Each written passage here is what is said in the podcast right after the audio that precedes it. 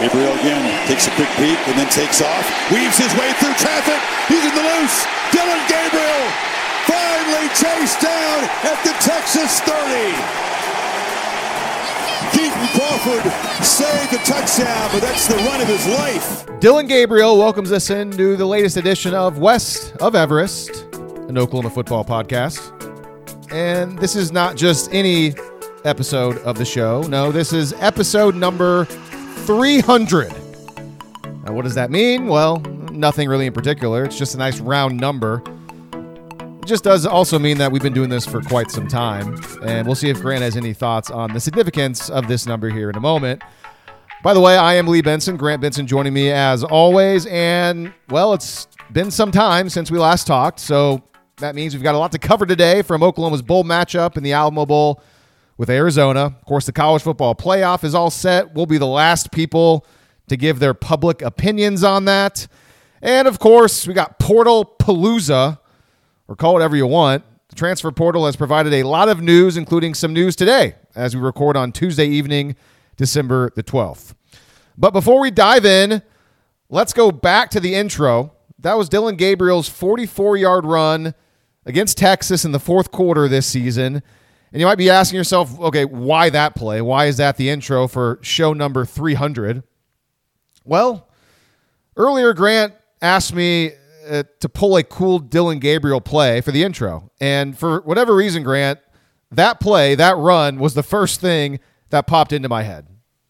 Uh, a good one. It's a, it's a good one to think of. That is, uh, of course, that is the signature game in Dillon Gabriel's career as an OU Sooner. And also, I mean, probably as a college quarterback as well. That's his, his signature game. And that was a massive, massive play in the game. And so, of course, we put that on there to bid adieu to number eight, to Oklahoma's starting quarterback for the last two years, who was much maligned, went through a lot, but uh, at the end of the day was was a very valuable member of the football program. And uh, I'm sad to see him go. And I know we're we're behind the times on this one, and I know a lot of stuff has happened in the last week or so, but uh, I'd be remiss if we did not start there. This is uh, obviously a, a, a fond farewell on my part to Dillon Gabriel. Yeah, the guy was terrific. He did exactly what he needed to do. Uh, it's just interesting because, you know, I, I lied. The, the first thing I thought of when you said cool Dillon Gabriel play, of course, the first thing I thought of was the touchdown pass to Nick Anderson, the game winning touchdown pass. But I thought, you know what, that's that's kind of got both guys. And, you know, that was, that was a nice drive by Dillon.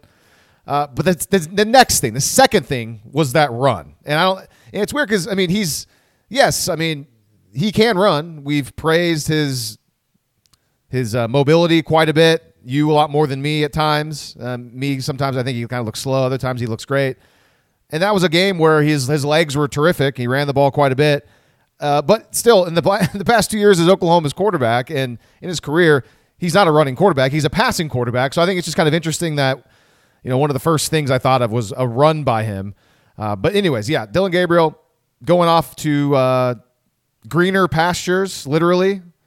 Gonna go play for Oregon. So I, it, it would, you know, I'd imagine that he uh, got his NFL grades and probably didn't like what he saw.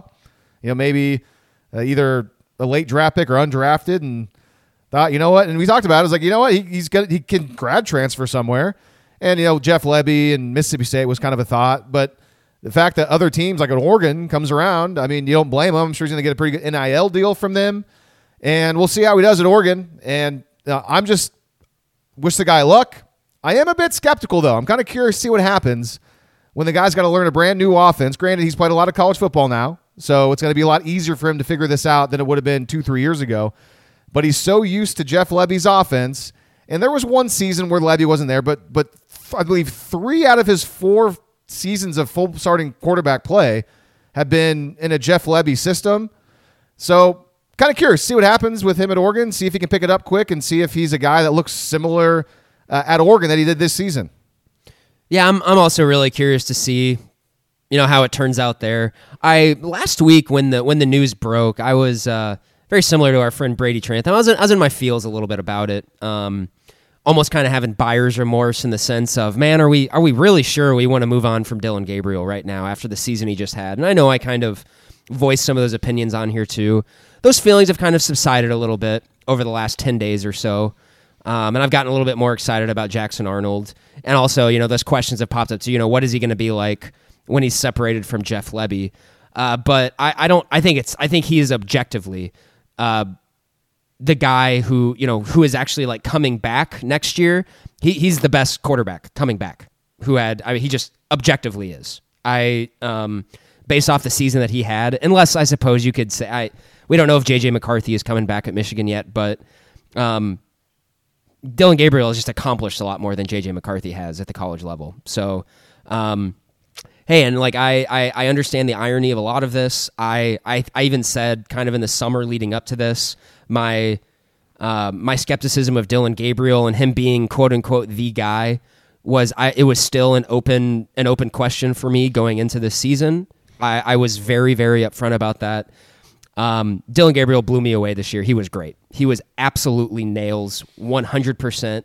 And as I said in the last one, if this coaching staff, the offensive coaching staff, would have treated him like he was Baker Mayfield, they'd be 12 and 0 right now.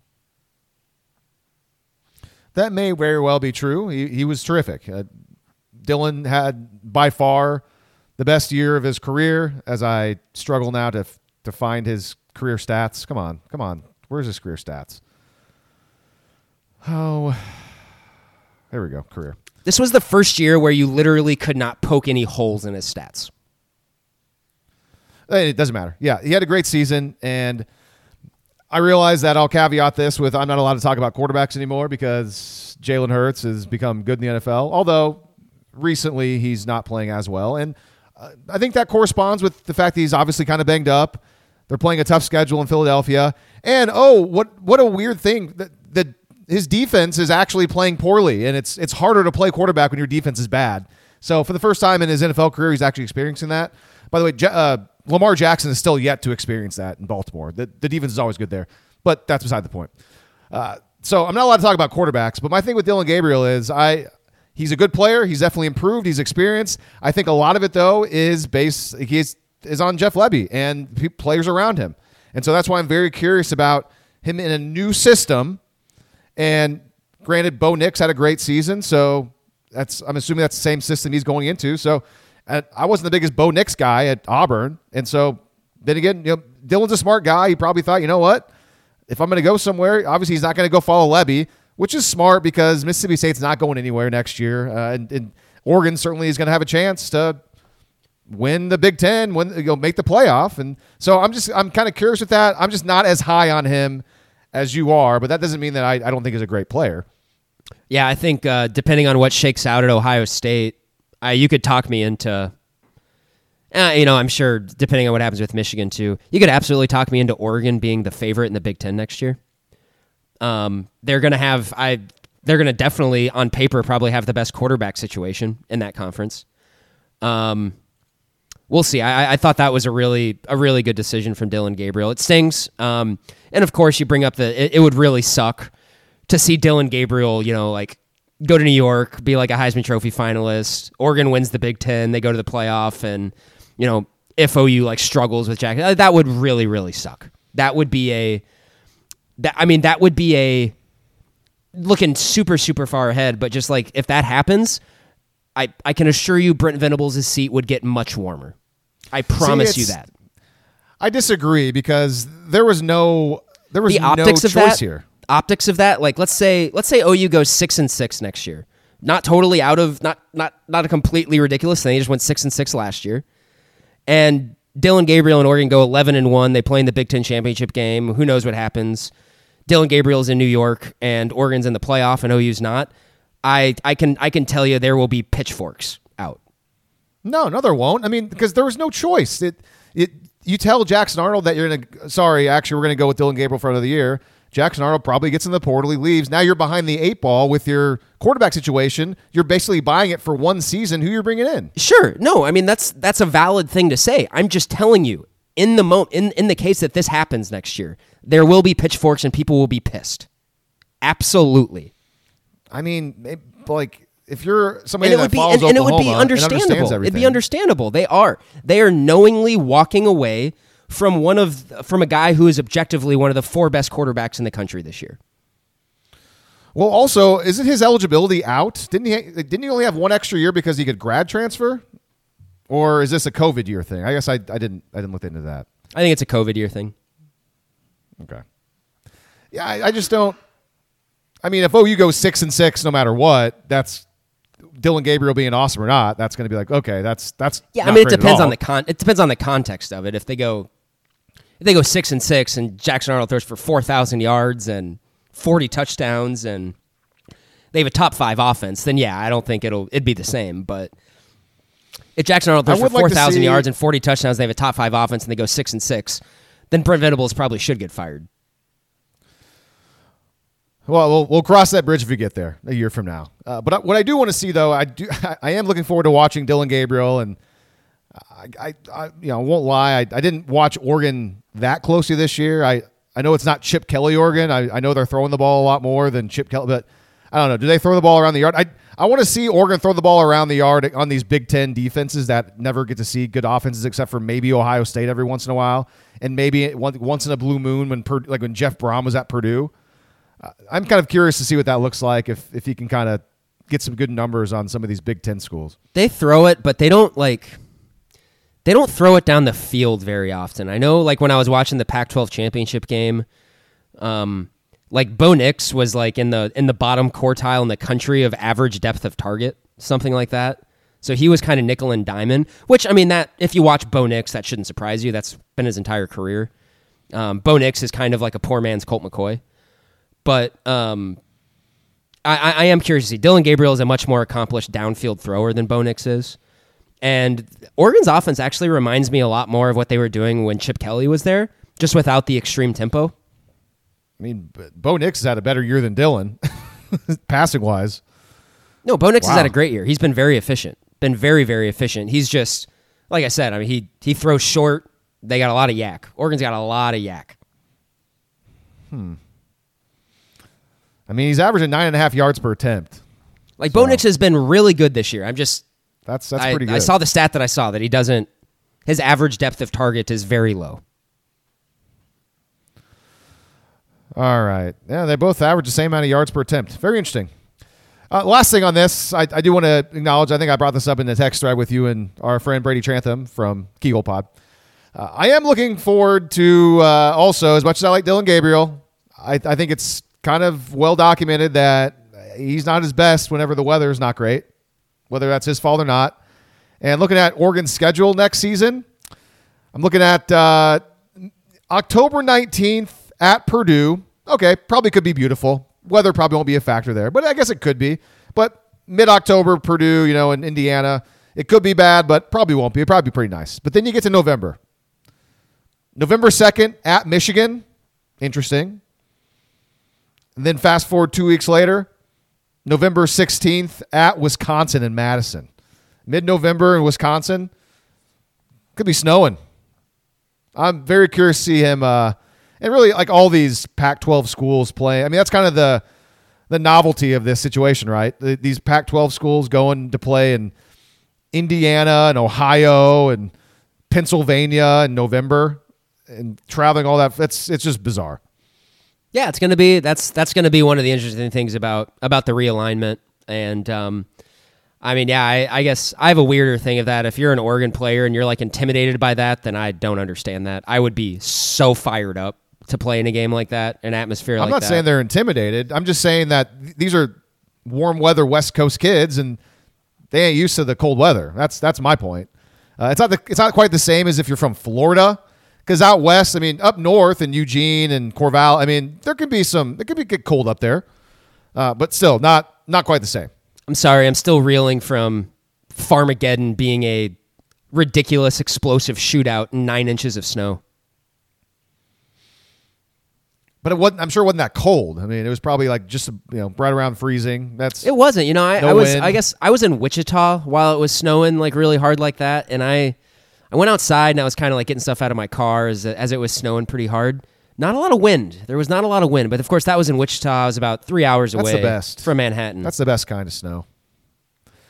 Yeah, I mean, it, it looked even it looked more miserable in Stillwater for that BYU OSU game where it was like kind of sleeting or rain and it's cold. That that's that's way worse. I, I'll take the snow over that crap in Stillwater any day. So long, Dillon Gabriel. Plenty more portal uh, news tidbits to say. You're, you're calling. Oh, you want to you want to uh, acknowledge the script? What you're calling this whole thing? Yeah, I'd prefer. Yeah, I mean, I, I'm. This is this is my kind of like this is my my pitch to you. This is what I would really like the episode to be called. So um, it's the 300th episode spectacular, and I, I named the script this, and this is what the episode should be called. Are you going to say it? I Grant guess Man and Lee in the Portalverse of Madness, of course. uh, that's sure. Okay, fine. I don't think you've named an episode the first 299 times, so you might as well name your first one for 300. We might as well make it might as well make it fun. I mean, it's it's it's topical. I mean, this is the OU podcast cinematic universe. We might as well rip off a. Uh, I just don't.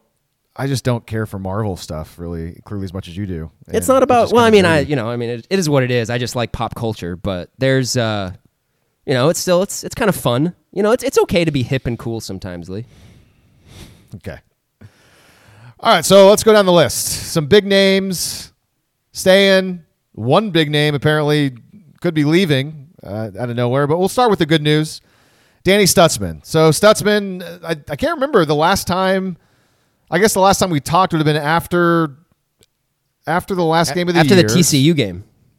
Okay, so yeah, we, we wouldn't have had. It's been a little over so. two weeks. So yeah, we never. I think the last thing that we said on Stutsman was that we just assumed he was coming back. That sounds like something I'd say. I I guess I just didn't really. Eh, I mean, now that I think about it, you know, hindsight's twenty twenty. I probably wasn't feeling super strong either way, but I probably would have been leaning towards him coming back. I just don't think he's like I don't see him as. I mean, the Kenneth Murray was a first round pick, and I think Kenneth Murray, talent wise, like athleticism wise, that's probably why he was the first round pick. I just don't see that with Danny. Maybe it's because he's been banged up the last half of the year. He looks kind of like he's moving slow. And I mean, his first six games, he was flying around, looked great. So, you know, show that tape to the NFL scouts, and they'll be like, okay, yeah, I mean, maybe, you know. But I, I don't know what kind of. I don't think he'd be a. I don't think he would have been a first round pick. Am I crazy to think of that? Like, I don't. I don't think. No, I don't. I mean, I don't think linebackers aren't first round picks anymore. Just in general, that doesn't really happen. That was a. Unless you go to Texas Tech. Yeah, yeah. Unless you're what's his what's his name? Seattle. Um, yeah, Kendall. I, I yeah, I don't I don't really know if I ever see Danny being a first round pick. I mean, he's he's got the size that you want for an NFL middle linebacker. I mean, that's for sure. He's a big dude. Um, I know he moves well and everything, but um, no, I mean, I th- I think this is um, I think this is significant just because it kind of stops, I think, a bit of a narrative that had been forming, and and of course we're not even we're not even touching on the fact that it was reported last week that he told Brent Venables that he was that he was leaving, that he's going to the NFL. So Sooner Scoop reported that. Um, they're sticking by their their their reporting and everything, and um, you know, good for them, I suppose. But um, and so yeah, it was it was pretty bit it was pretty dramatic over the weekend where whenever it was reported that he had told Brent Venables that he was leaving, like I'll be honest with you, I was really bummed out about that. Was really bummed out. That was I wasn't expecting it. And if anything, like that that told me like, "Oh, oh no. That's that's really not good." And so why I'm really encouraged and why I'm really happy that he's coming back is because I'm just I'm tired of OU guys leaving a year early before they should. There's it's just it has happened so many times in this program's history, especially over the last decade. And I'm I'm very happy and we're going to talk about Billy Bowman here later, but this is the first time that OU has had guys who could have gone to the NFL and probably would have been second or third round picks. Billy, I'm I'm honestly not sure. Probably have been more of a mid round pick. Um, that they decided not to just go and be a mid round pick, and they decided to come back and, and maybe become an All American and leave a legacy at OU. That hasn't happened in a long time at OU. Gerald McCoy is the last one I can think of that actually did that.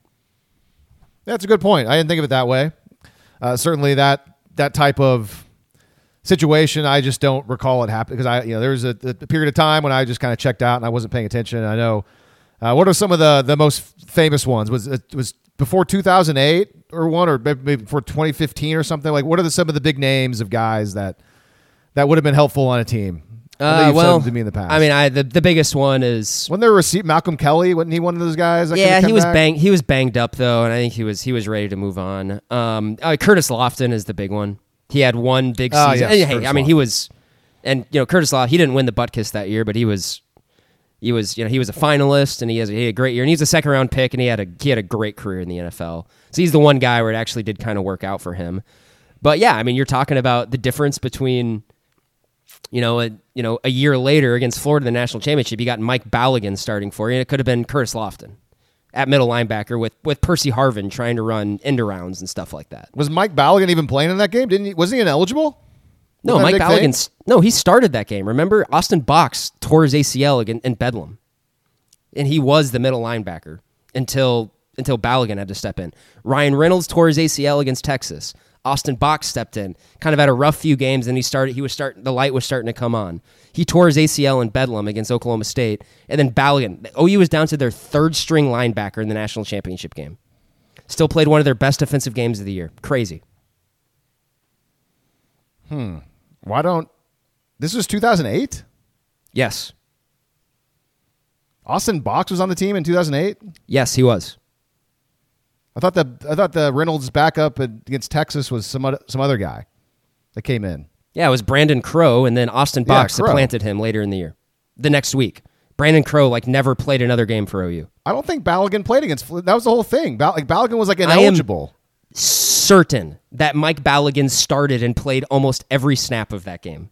So what was the whole deal with him being ineligible? Was it like a, like did, did he not get an extra year? Or something? That was during the Didn't he miss a season. game? wasn't he like wasn't eligible in the first half of the season. I remember. I I could have swore it was some there was some big game Oklahoma had that the NCAA was like, nope, sorry, can't play. And I thought that was the national championship game. Oh wait, 2014? That's old. Well, we can figure it out. Now I'm curious about Filibuster, What, uh, what- filibuster. I'll look it up. I'm trying to remember whenever he, he did it. So okay, so you said you when Stutsman was announced that he was going to go, you know, made you say like I for me it was like all right, well, I mean, I guess he thinks he it's his time, and uh, I was like, yeah, I prefer him coming back, but it could be worse. Uh, Oklahoma's pretty solid linebacker right now, so I was like, yeah, okay, that's fine. Yeah, but in order to take steps to have jumps, you had a guy like Danny Stutsman is is certainly going to be a preseason first team All American. Like he is going to be viewed as potentially the best linebacker in college football coming into next year. OU needs guys like that. They need guys like that, especially going into the first year of the SEC. It's huge for narratives. It's huge for everything going forward. It was just it would have been much better. It, it's it or it is much better that OU is not having to deal with replacing that production. This is an OU defensively that once that once Stutsman got banged up in the second half of the season, they were not the same at all. And that that's like with run. Remember, like before he got banged up, OU straight up had one of the best run defenses in college football, bar none, compared to anybody. After he got banged up, they were kind of a sieve there. weren't doing as well at all. Go and watch the TCU game. Go, he's he is not healthy at all. He should not have been playing. I mean, yeah, no, you're right. I just it is what it is. I mean, it's it's a lot better with him coming back, but uh, like they would have figured it out without him. Like I just, you know, because you're gonna have to. Like it wouldn't have Well, it's been. like yeah, you So have anyway, to, but, it's it's better that you don't have to figure it out without him. No, it's agree. better that you're going to bridge that gap, and especially especially now you're you're you know you're pairing it with with Billy Bowman who is also coming back, and you have I mean boom just like that for the first time since I mean obviously over a decade. I don't remember the last time they're going to have two first team All Americans in the preseason. It's big. That's that's a big deal. Hmm, yeah, I guess they, they might. Yeah. Okay, so yeah, Bowman's back. Great. I'm, with you. Like he had a great season. It certainly could have used some more time to get better. Yeah, that was uh, the one. I, I would coverage. Billy Bowman absolutely needs to come back. The reason why we're Billy Bowman is an excellent playmaker. He's a great play. He makes plays. He's got to get better in pass coverage, down to down, play to play. That's his. That's his thing. I mean, if he's not in the offseason, if he's not just seven on seven all day long, just manning guys up, just getting better. I mean, that's what you got to do. That's his. That is going to raise his ceiling that much more. That's going to make him much more valuable for OU, because um, that's that's where he was not great this year when he was tasked to cover a guy one on one in the slot. He wasn't bad at it. but he wasn't great either. If he can if he can go from decent to great at that, there you go. There there there is a guy who can compete for the Thorpe. People talking about it this year, guys, g- get off the drugs. Stop. He's a really good player. He's not. He wasn't one of the three best defensive backs in college football this year.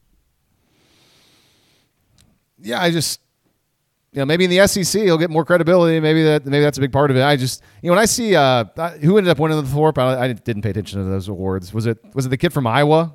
There's a guy from Air? Force. Guy from Air Force won it. So okay. So that that basically means nobody nobody knew this season. Uh, Mike Balogun started in the uh, national championship game against Florida. Okay, so uh, as I skim it, maybe it was he he missed out on a whole year of eligibility. I remember what you're talking about. I just I just think that it was a majority of the 2008 season and near the end like in November he got cleared and he was eligible to play. I think he might have missed the entire 2009 season because they they deemed him he was he had already used up all of his uh, eligibility. I'm looking at a story from August of 20 2009 before the season starts, and he was like trying to get a restraining order and stuff. Whatever, who cares? uh, let's see what else we got here. Well, let's stick with uh, okay. So also today, the shocking news of the day is that offensive lineman Cayden Green now is in the portal, according to On Three. I think they were made that that uh, that report, and so that's surprising. A guy that ended up playing a lot last half of the season. Gave him a lot of credit in the Kansas game. Like I was watching him, and he's like, "This guy's really good." Him and um, oh, the guy from Deer Creek. I'm blanking, blanking on his name. Jacob Sexton. Sexton. Yeah, it's like, man, these guys are really good. Uh, play them more all the time. Now I was in the portal, so not ideal. Uh, I guess. Yeah, Lee, you're not in the um you're not in the uh the OU message board universe anymore. The fan base is absolutely losing their mind over this. I mean, okay. Which is yeah, this is Why? maybe not. We're, we're probably not the I mean, best yeah, people to talk about this. I, it's not good. I, I don't I don't like that Cayden Green is leaving. Cayden Green has a very very high ceiling, very high upside, and um, we don't know what the full story of him leaving yet. I think it's a pretty safe assumption to say that it's NIL related, it's money related, and I yeah, all I know is that kind of the the message board, the internet fan base is is melting down about this. There's a lot of fire Bill Bedenbaugh type rhetoric and stuff like that. Um, I feel like I've made my my stance on this very clear over the last seven years on this. Um, OU has had a very good to great offensive line. This was now the 14th consecutive season that has been the case. I be careful what you wish for. Is all I have to say on that. And with the Cayden Green thing, I'd prefer to have him. Um, but also at the same time, and there's so much time, so much time between now and when they kick off, you know, next August. They they have time to scramble and figure something out. But no, it's not great. It doesn't. It you know, you would prefer to be, you know, to have a to, to like to have your holster full going into the SEC and not having to scramble and getting guys in the portal. But this is this is what it is now. This is college football now, and like I've I've kind of told myself that I'm just I'm not gonna get too worked up over transfer portal NIL stuff because this is what it's gonna be. Period. And it's like Yeah, I mean, you want the- Cayden, Cayden Green is from Kansas City. He's from Missouri. Do the math. Yeah, I mean, we'll see where he ends up going. Uh, it's just it's bizarre that obviously a guy that played so much at the end of this past year, last half of the year, like uh, definitely going to be a, a starter going into next season, and now he wants to leave. So And so yeah, I mean, it's, yeah, I mean, if it's, money, related, okay, Uh, but also it tells you he's just not he's not in. He's not all in with OU, and maybe he was never to begin with. So It's all it's a money thing, and you know what? It's it is what it is. We're we're just we're just fans of the program, and he's the one who is in that position to be able to make money. So I never know who. I never know how I would react in a situation like that, but um, yeah, I mean, I guess if, if you feel like you have a better opportunity to to and you know to make your life and your family's life better, you got to take it. Maybe we'll see. What, yeah, I mean, if he ends up going closer to home, I mean, then there also could be some family stuff too. Or some people just don't like being away from home and they can't they can't cut it. I don't know. But yeah, man, So, I've been we'll told. I've been told that allowing the free transfers and allowing them is is is the morally right position to have. So who am I to to push back against it? So there you go. I mean, you're being facetious. I, I, I don't, I don't mind at all. I think it's fine. I, I mean, there's plenty of players out there, and they want to go. They want to go. It's just this is a weird one where the guy is normally people transfer when they're, when they're not playing, and that's the weird. Like he's going to be a starter going into the SEC, and so who knows? But we'll see how that transpires. I mean, Oklahoma did pick up a uh, commitment from an offensive lineman, a tackle. What from from Michigan State? Oh, I'm going to go ahead and raid Let's, the whoa, whoa, whoa, whoa, whoa, whoa, whoa. No, I mean, oh, we're just staying on the offensive line. I, t- I tried yeah, to group. just- I tried to nice group these by importance because, like, we so much has happened. Like yesterday is, is when Stutsman announced that he was coming back. That was yesterday being Monday, and of course, like, oh, vibes are good again. Stutsman and Bowman are both coming back. Really, nothing unexpected has happened now.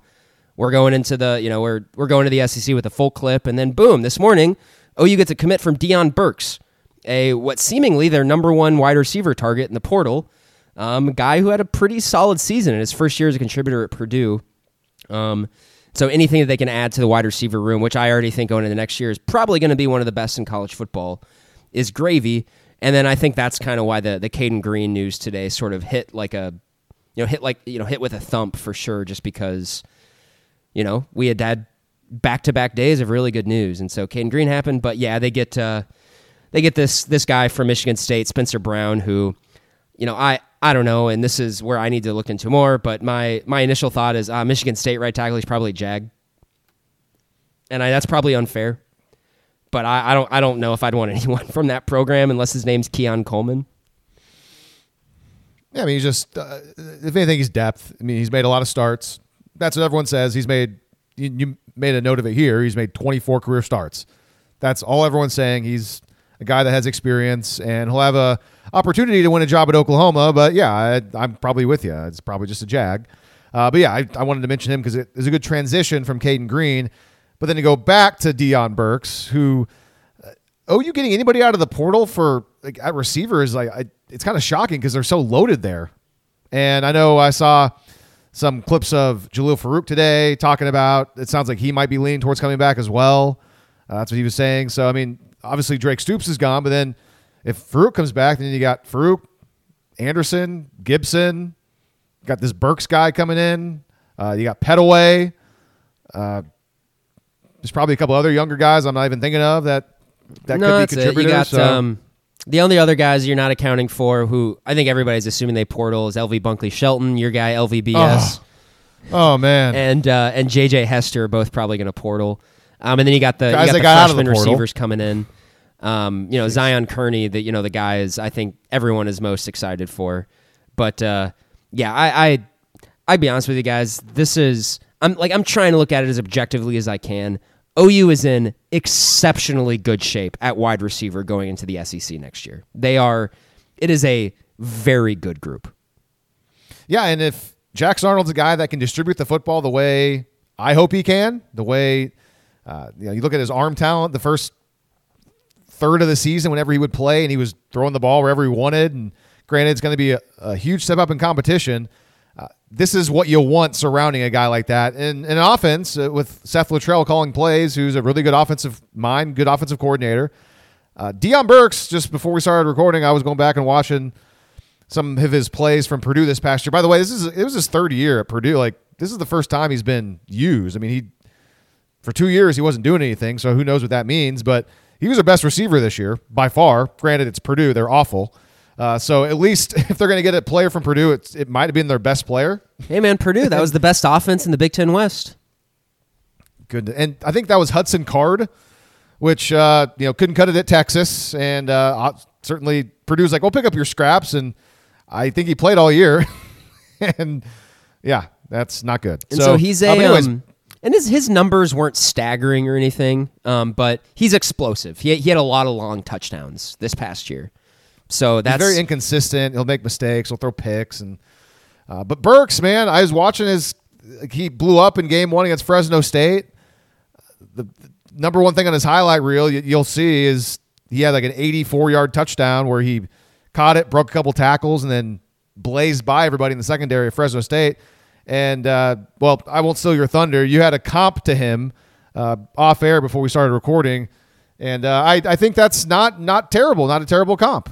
Yeah, I was gonna say um, he's a little bigger than this guy. He's a little taller, about two inches taller, maybe an inch and a half taller. But it looks like OU finally found their uh, Mario Williams replacement from a couple years ago. They look exactly the same when they play. And he does. He he looks bigger than he's listed. I think he's listed at like 5'10", 5'11". He kind of looks bigger than that on the field, and he can run. He's fast. Like I um, no offense I to Jalil Farooq, but I, I said seeing those highlights, I kind of think like that's kind of what I wanted Jalil Farooq to be this year for Oklahoma.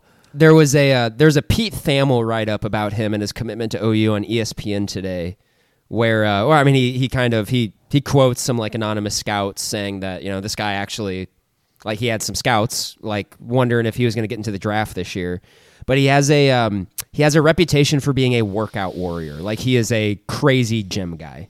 So like the which is great. I mean, you're coming into and and hopefully that's something where, you know, where Jerry Schmidt can you know, can maximize his gains, his gains in the gym while also not losing any speed. So we'll see. I think that's a good pickup. I wouldn't be surprised if they're not if they don't do much else um, at the receiver position. They're certainly going to go after some tight ends.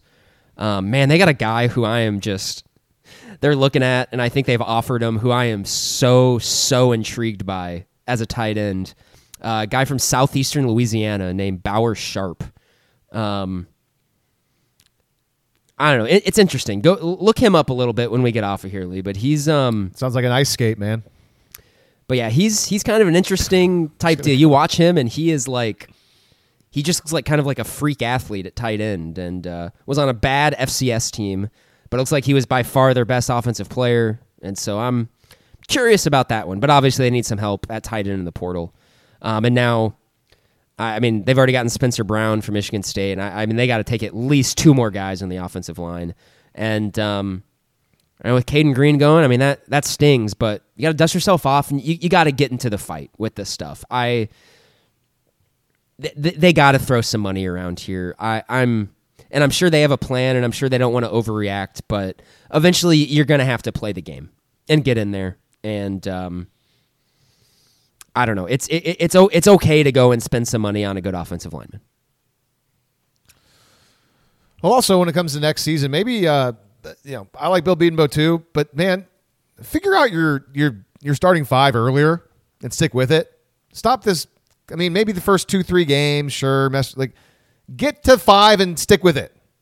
Like, who knows how much that has messed with them? You know, certain guys last few because I feel like when they finally decided to, I, I kind of came at the same time, right? When they finally decided to go with their five this year, it's kind of late in the season. Also, kind of came around the same time that they decided to play Gavin Sawchuk a lot more and Tawee Walker a lot more. Weird, and everything started to look better. And It unfortunately, also doesn't escape me though that games. Even when they were just kind of farting around on the offensive line, every time they gave it to Tawee Walker, everything looked well. So Yeah, that's a good point. And if they would have given Gavin Sawchuk more chances early in the year, I'm sure he probably would have gotten the hang of it a lot sooner too than having to wait until the last, you know, 33 percent of the season. And speaking of Tawee Walker, we'll move on to him actually in a couple of minutes. Um, but we also need to we, we need to mention the other portal commit they got. Uh, San Diego State cornerback Dejan Malone, Des Malone, uh, is what we will call him on this podcast, unless you want to call him his full name. I don't know. But uh, I see him. He's a big guy. Oh, he's a big, Malone. long guy. He's over. A, he's like a he's like a six two, like over two hundred pound corner. And then like when I when I watch him, and then like I I'm just like, yeah, this is just kind of a CJ Coldon redo, which is great. That sounds great to me. CJ Coldon was a guy who I it, it would have been good if he would have come back there because he's better than Woodi Washington. I mean, if he is, he should have played a lot more last year until instead of like the Texas game was the first time he, played snaps. And uh, yeah, he's, he's good. So, I mean, I like big, tall, lengthy corners. That's what this guy is. So, obviously, any depth in the secondary is good. I mean, opposite of Woodi Washington, they were, I mean, Gentry was great, but he, you can't trust him to be healthy. So, I mean, they need more depth there. And I don't know, I didn't particularly think we saw a whole lot from the other younger corners this year. They got a lot of run. I mean, I didn't see a whole lot from Makari Vickers. Uh, we who was the other guy we saw him towards the very end of the year a little bit. Josiah Wagner. Wagner. at the end of the year he played a lot against TCU. Yeah, I, didn't- I didn't see much. I, I thought Vickers is a guy who looks good in his uniform. It's like it looks like his length will play really well at this level. But he got banged up at the end of the year. We didn't see a lot of Jacobe Johnson. I think he probably has the best athletic pedigree of anybody um, at that spot. But yeah, I mean they're they're going into next year, and you're hoping that bringing in a veteran like this, they still don't know if Woodi's going to come back. He might. Um, bringing a veteran like this, I, th- I think is good, especially when you know with Gentry he can't stay healthy, and Kani like Kani Walker is was fine as a guy like that you can throw into in an emergency, but he's not a guy that you want to play seventy five percent of the snaps on defense. And um, so yeah, bringing in a guy like this, maybe this will kind of bring other guys along. Maybe the light will come on for one of like you know Vickers, Johnson, and, and Wagner in the offseason. Because man, it'd be it'd be great if somebody emerged and they just had like a stud corner. Man, that would that would make things so much easier. It is wild to me that Woodi Washington can still come back.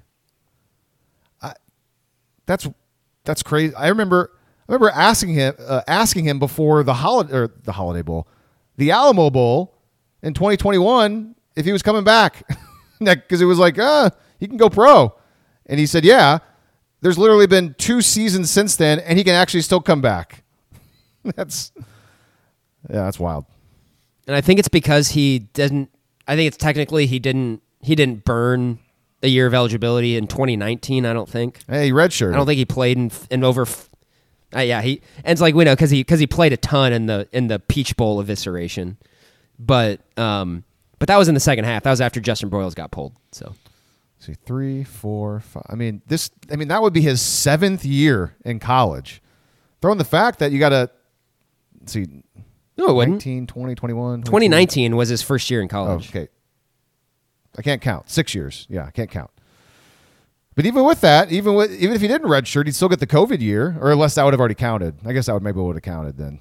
So Yeah, so his like his his eligibility clock didn't start until that 2021 season. That first time that we that we asked him, "Are you coming back?" And it was a question. I remember it being an open question whether or not he would.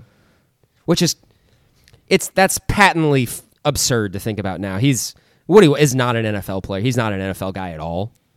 So, um yeah, he he'd be smart I'm- to come I'm- it's back. one of those things like I, I wouldn't be a wouldn't be a bad thing if Woodi came back, but it'd be one of those things that you hope he gets his job taken at some point in time.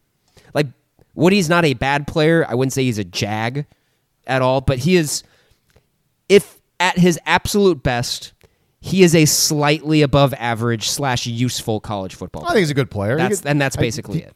I think his his coverage skills are are pretty solid, and I think he can tackle. So and, and he's steady. He's steady. So I mean he's no. I mean I think he's a guy that you definitely. I mean yeah, if he got his job taken, that would be one. I mean hey, welcome to the SEC. This is cutthroat, and also that shows you wow, like they got some talent there at that position. And Vinny's going to go ahead and decide, nope, sorry, senior seniority is not going to matter here. We're gonna we're gonna play the best players, but that would be surprising. But that would be, you know, that would be a situation where if he if he comes back, they would have to have that conversation. Where it's like, yeah, man, you're you're on even ground. I mean, he would obviously get the first run at it, which he should. And so, I mean, yeah, that, that's the one thing there, where it's like, yeah, I don't think it's I ever mean, bad. Gentry can't stay it's never bad to have a sixth. it's never bad to have a sixth year corner. Would like someone a little bit more athletically gifted at that spot. let's switch back over from defense to offense. And uh, this is probably more surprising to me than, even though we're not really sure where this is going, but it's just kind of surprising. Than the Cayden Green stuff is, you know, saw some tweets today from guys that were out of practice, uh, some some pictures of. Uh, I saw a tweet from this guy, an X from this guy, Tawee Walker, and you know he's in these. I, I guess he entered the portal after our last podcast. We haven't talked about that either. He entered it the same day DG did. Okay, yeah, and so So the first day, that last was Monday. I, I that was shocking because well, shocking is too strong of a word. It was somewhat surprising to me because Oklahoma clearly showed at the end of the year, like, okay, Tawee, yeah, we know that you're our maybe our best back. Gavin was starting to play better probably at the end there, but definitely the top two. And you would hope going into 2024 that Tawee Walker would be a guy that would be either number one or number two on the depth chart, and then go from there you know, fall camp, uh, sprint, whatever, and see if any of the young, younger guys can beat him out. And then he gets in the portal, and does well. I mean, maybe he was jerked around a lot this year. I mean, it's from the outside looking in, it seemed like he was jerked around. And part of me was like, you know what? I kind of don't blame him because he can go somewhere else and somebody else can probably see his talents and, and play him as much as he should. But now it's it appears that I, I don't know if we have any sort of solid news or evidence, but maybe he's going to play in the Alamo Bowl or like at least he's practicing. That's that's kind of bizarre to me. Yeah, I don't know exactly how it's going to turn out, but it does. He's practicing. He he tweeted out today or z'd out, however you want to. He's X. just like bowling pins and a X'd bowling ball. out. So I mean, so he's just, he's bowling. I'm assuming that just means that he's going to play in the bowl. Oh, I was wondering what that meant. Um, yeah. That yeah, it's kind of yeah, pretty pretty clever on his part, huh? Yeah, bowling pins, bowl. oh wow, who could have who could have ever made that connection? It took me a Um, while. I, I yeah, I, I I'll be honest with you. We didn't we didn't podcast after this. We talked. I was, um, it's been very obvious my thoughts on this about how they've handled Tawee Walker this year. If you listen to the podcast, I I, I don't even want to like speculate. He was jerked around. Obviously, he was jerked around.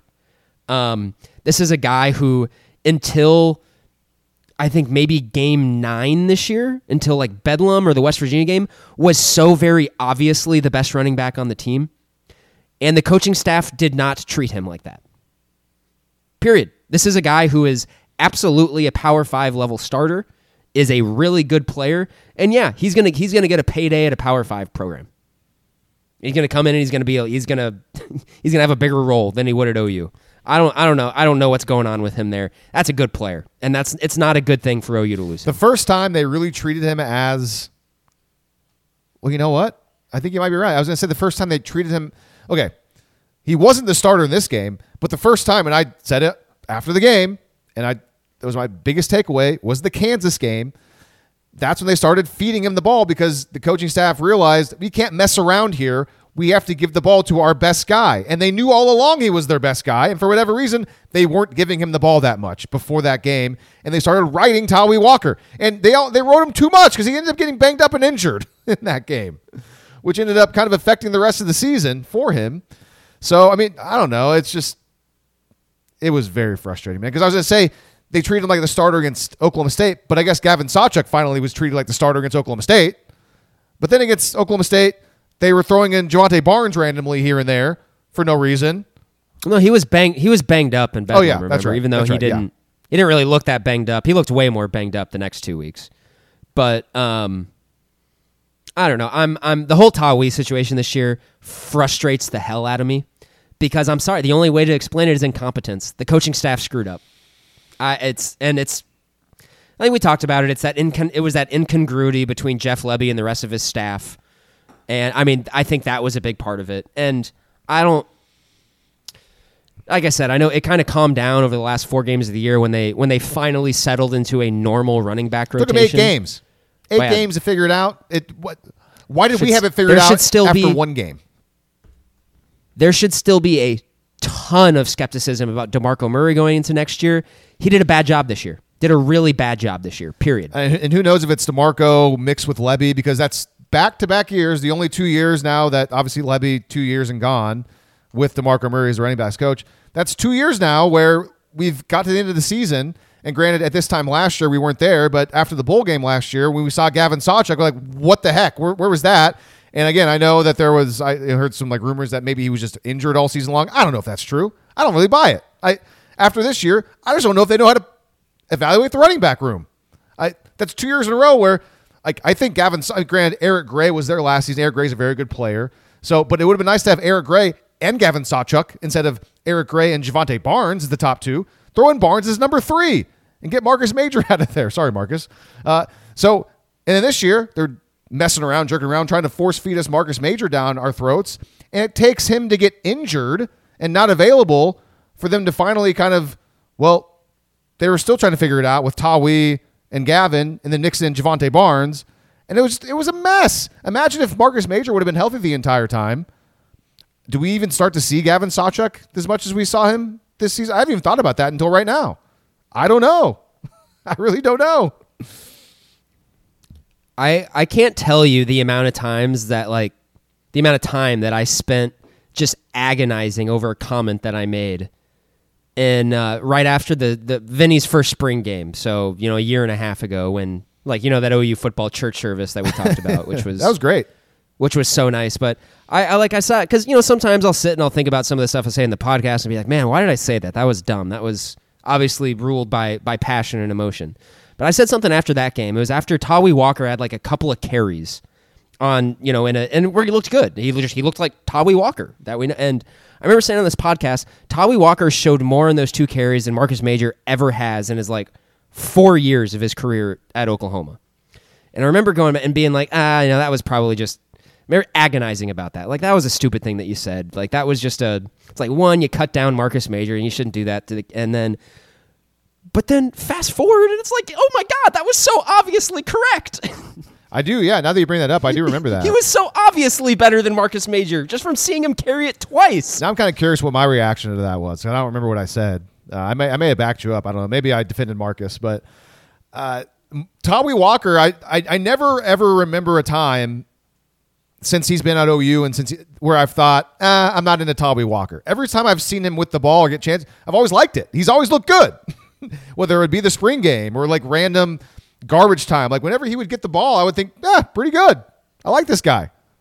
And sure enough, for two thirds of this season until they finally started giving the ball to Gavin Sawchuk a lot, he was the best running back on the team, but you wouldn't never known it if you looked at the stats. Or like at least the, the number of carries. And for the guys- yards per carry, that was that was always the best. He always had the highest stat.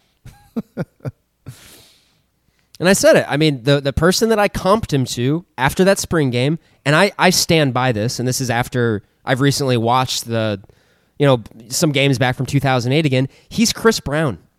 That's who he is. They're the same player. They're the same quality of player.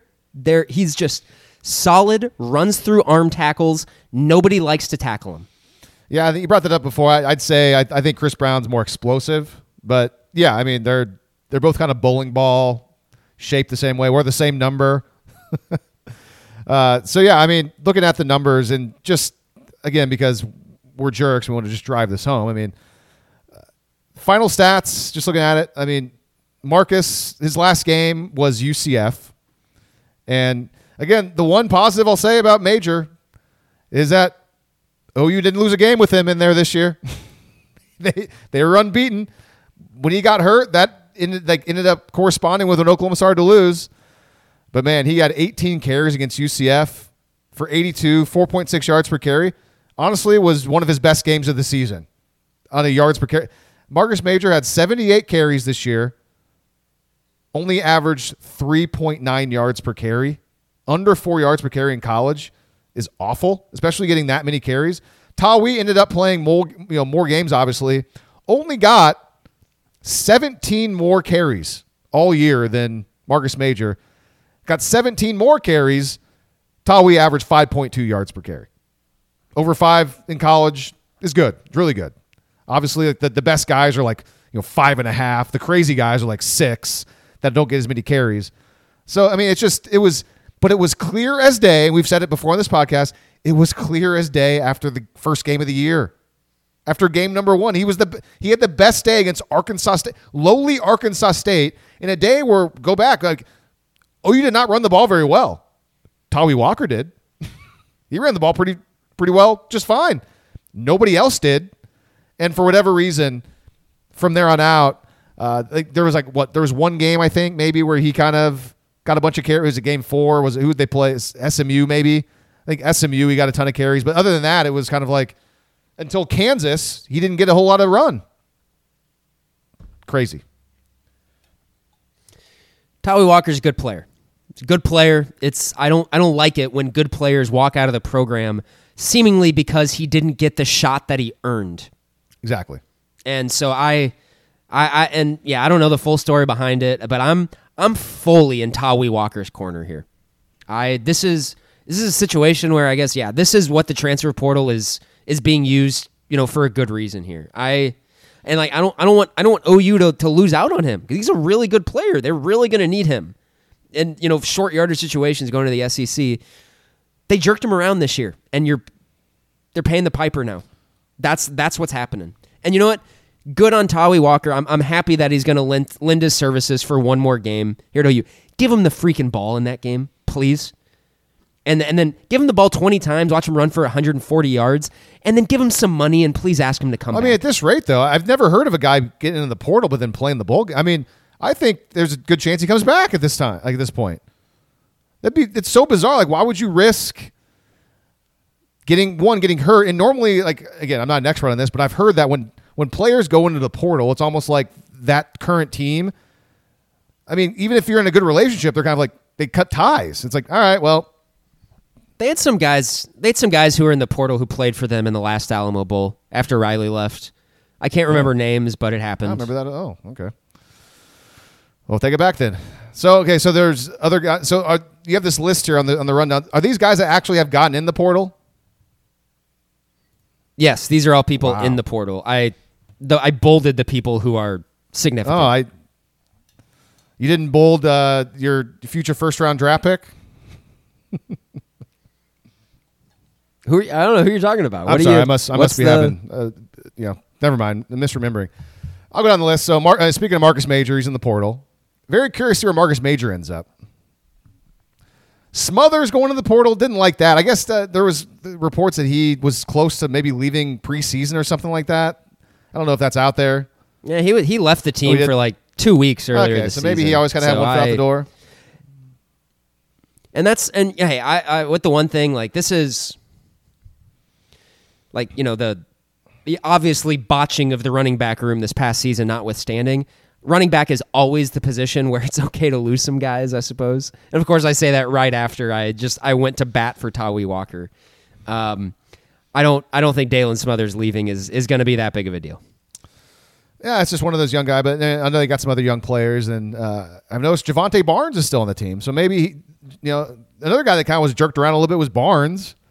Uh, I mean, as much as, anyways, that who knows? Maybe he can get back and get more run next season. We'll see who else they get out of the portal if anybody.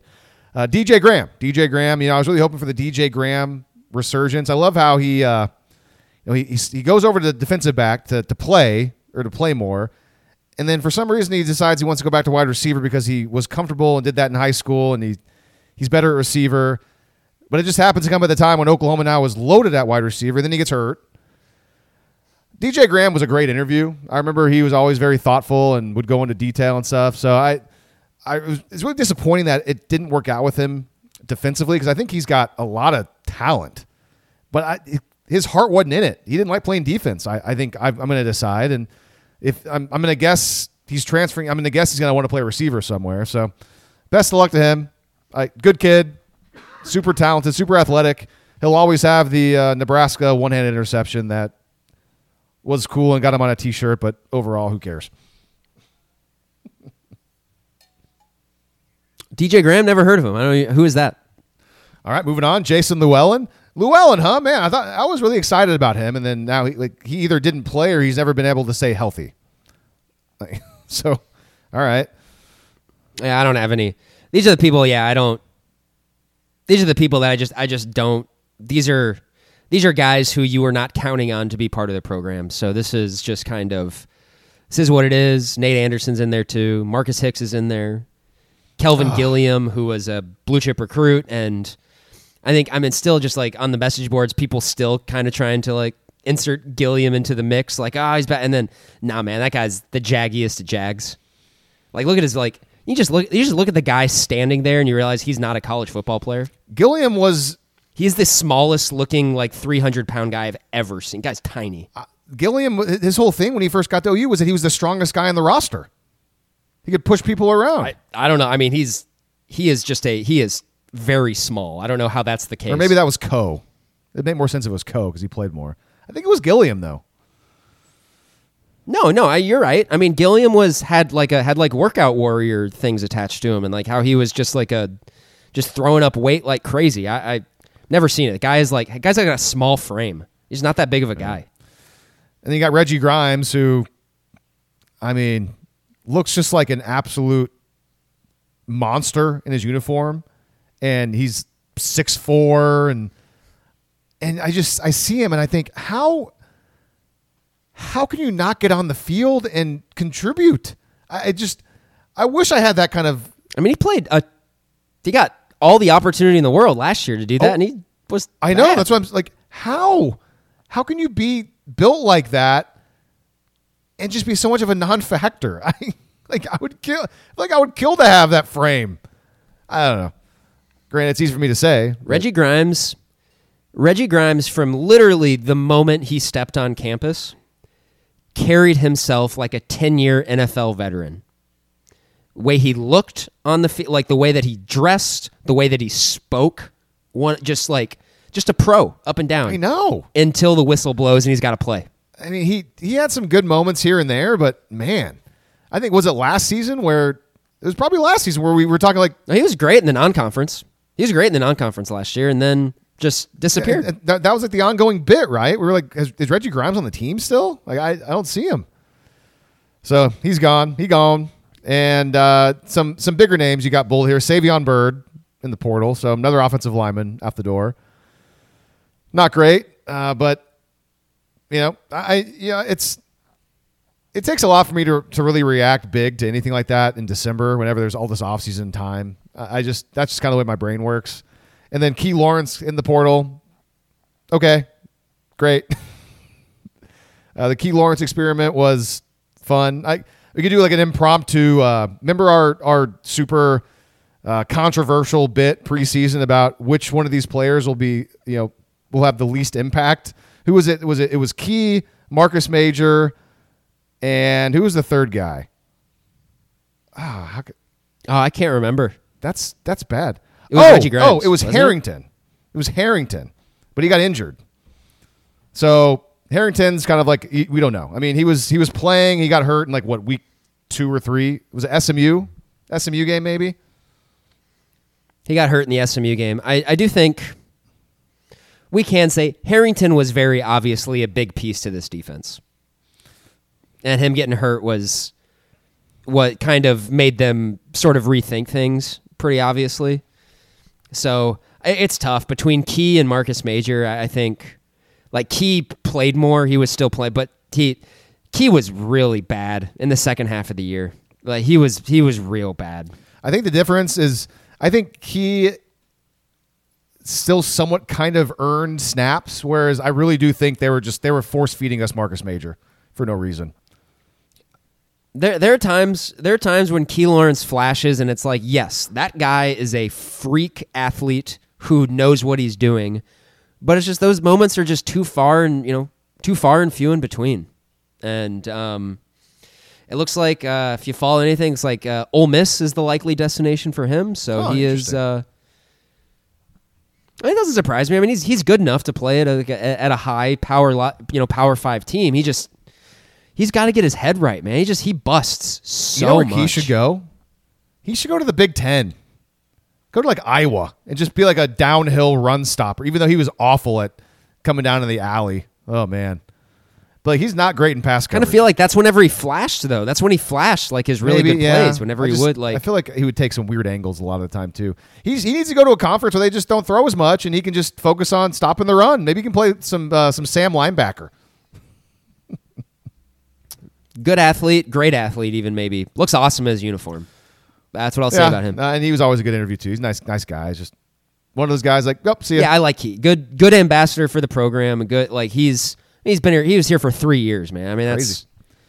and he, he was he he was a he was a significant contributor all three years. So um, This must be a grad transfer thing then, Hope he- hope- right? Because he already had the one transfer. yeah, he's he yeah yes. You can if when you're graduating, you can still transfer Yeah. for free. Because I mean, obviously that's where OU got him. They got him from Tennessee. So, and he hasn't. I don't think he's redshirted at all. So I think his four years are yeah. So this guy, he's got to be a, a grad transfer. It is also his his COVID year doesn't count Oh. either. So he's probably got two years yeah. left. Because I think, man, can can you grad transfer and then play two years? No, he's just got one year left. He's just got one year left. You can grad transfer whenever you graduate. But can you play like, like multiple seasons as a grad transfer? Because they always do like one year. Yes. Yes. If you graduate in two years, then you you still have two years of eligibility. By the way, random sidebar. I think the NCAA rules. One, the NCAA is a joke to begin with. The fact that when you start college, your eligibility clock that's when it begins, as far as whether you're playing sports or not, is a terrible rule. I think if you don't play sports, you should always have eligibility. And this would never happen, but like, you know what? Right now, I played two years of college baseball. I think if I wanted to go back to college right now for some reason and some team wanted to let me play football for them, I should be able to do that because I never, I only used two years of eligibility for the NCAA. I should have three years left, including a red shirt. I think it's dumb that the clock starts when you're a kid. It's, and that's like why you, sometimes you'll see those those guys that like serve their you know go overseas and like join the army and like they don't they're they're 27 and they're going to college for the first time and there's this old guy that's playing college football or whatever because he's never started his clock of eligibility because he went to the army or did what played baseball. I don't know. Anyway, that's my sidebar uh, random rant of the day. I think it's a stupid rule. If a 45 year old guy has never played college football and he's good enough to make a team and a guy wants to sign him to a, letter of intent, that guy should be able to play and get a scholarship. Sure. Sure. Yeah. I totally trust the NCAA to be able to govern that. And no, I mean, LeBron. James should be able to go play college basketball if he wanted to. He has four years of eligibility. The NCAA has literally. It, the NCAA is like a year or two away from having zero say in college football whatsoever. So, which is, I'll be honest with you, I don't think that's a good thing. I do. But NCAA is a joke. Always that's a been. that's a conversation for another day. Uh, let's wrap it up. Uh, some more names. A couple guys are going to the draft. Tyler Guyton. That was kind of uh, everyone kind of assumed that one was going to happen, and Oh yeah, Tyler Guyton opted out after Bedlam. okay. Period. I like they were saying he was he wasn't hurt. He just he just didn't want to play. And Andrew Raym. Andrew Raym's going to be gone. Crazy. I mean, I feel like Andrew Raym just got here, and now he's going to go to the NFL. So, all right, got to find a new center.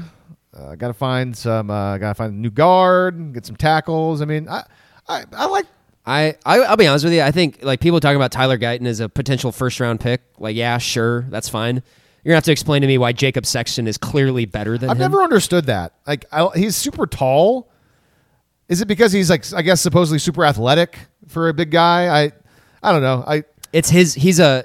He's a long. He's got in long the NFL. arms. It's all about pass Yeah. blocking. It's he's a.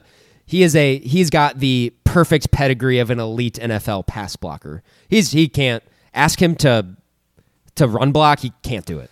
But he'll. I mean, yeah, he'll be able to protect protect the passer pretty well in the league. Well, that's what Presumably. Oklahoma's done. I mean, Oklahoma's protected the passer really well for a lot of years in a row. And lastly, you already mentioned Woodi Washington. A couple other guys, Grant, that we're kind of waiting to see what they do. Oh yeah, just uh, just a few guys on on the defensive line. Jacob Lacey, Da'Jon Terry, and Trace Ford are the three people who can come back, but we have not heard anything definitive. Uh, I was there, and all four of those, uh, Woodi included, they all were introduced on Senior Day. So um, we'll see how that turns out. Um, I, Jacob Lacey and Da'Jon Terry are the big ones. Th- those guys, I, it would be really big if they Yeah. came back for OU. That would be a. They really need. I'd like all happen. four of them. I mean, I know Trace Ford was kind of hit and miss, but he's an extra body with a lot of experience. I all four of those guys There, back it would. You're right.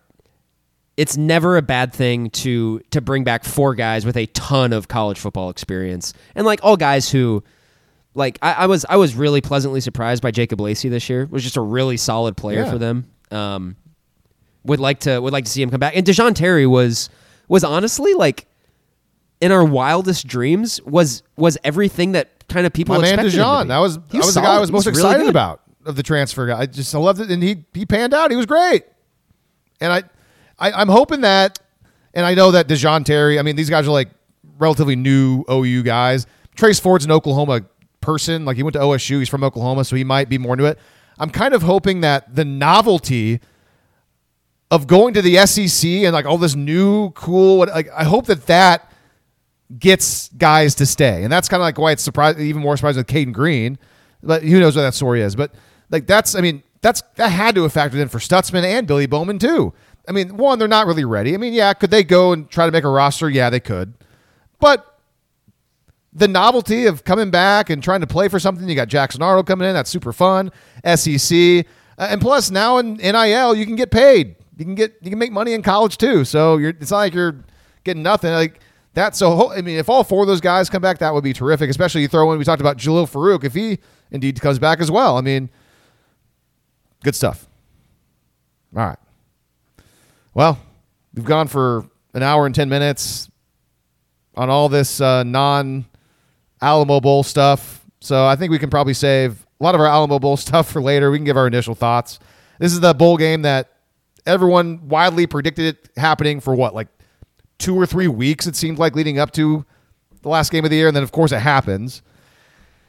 and it's a game in which now that Gabriel is transferred and Jackson Arnold's going to start, that certainly adds a lot more oomph. And even if Gabriel was still here, I, I, would still, yeah, you want to watch Gabriel play. That'd be, that'd be cool. I just think maybe for the team, if there was going to be any sort of doubt of how into it they're going to be, and maybe they would have been super into it for Dillon because he's a leader, and they probably would have been. It's just this makes it more interesting, I think. Kind of similar in a way to the last time they were in the Alamo Bowl. Granted, Caleb wasn't a new starter; he'd been playing a while, but the big draw for the last Alamo Bowl against Oregon was obviously Bob Stoops was going to be the head coach, and you know, Cale Gundy's going to call plays. How's that going to? And the offense was terrific. I mean, the offense was fun. It was great. Now you throw in a new quarterback this time that we've seen a bit of, and now you got Seth Littrell coming in. I would assume he's going to take over the full role. I don't know why he wouldn't.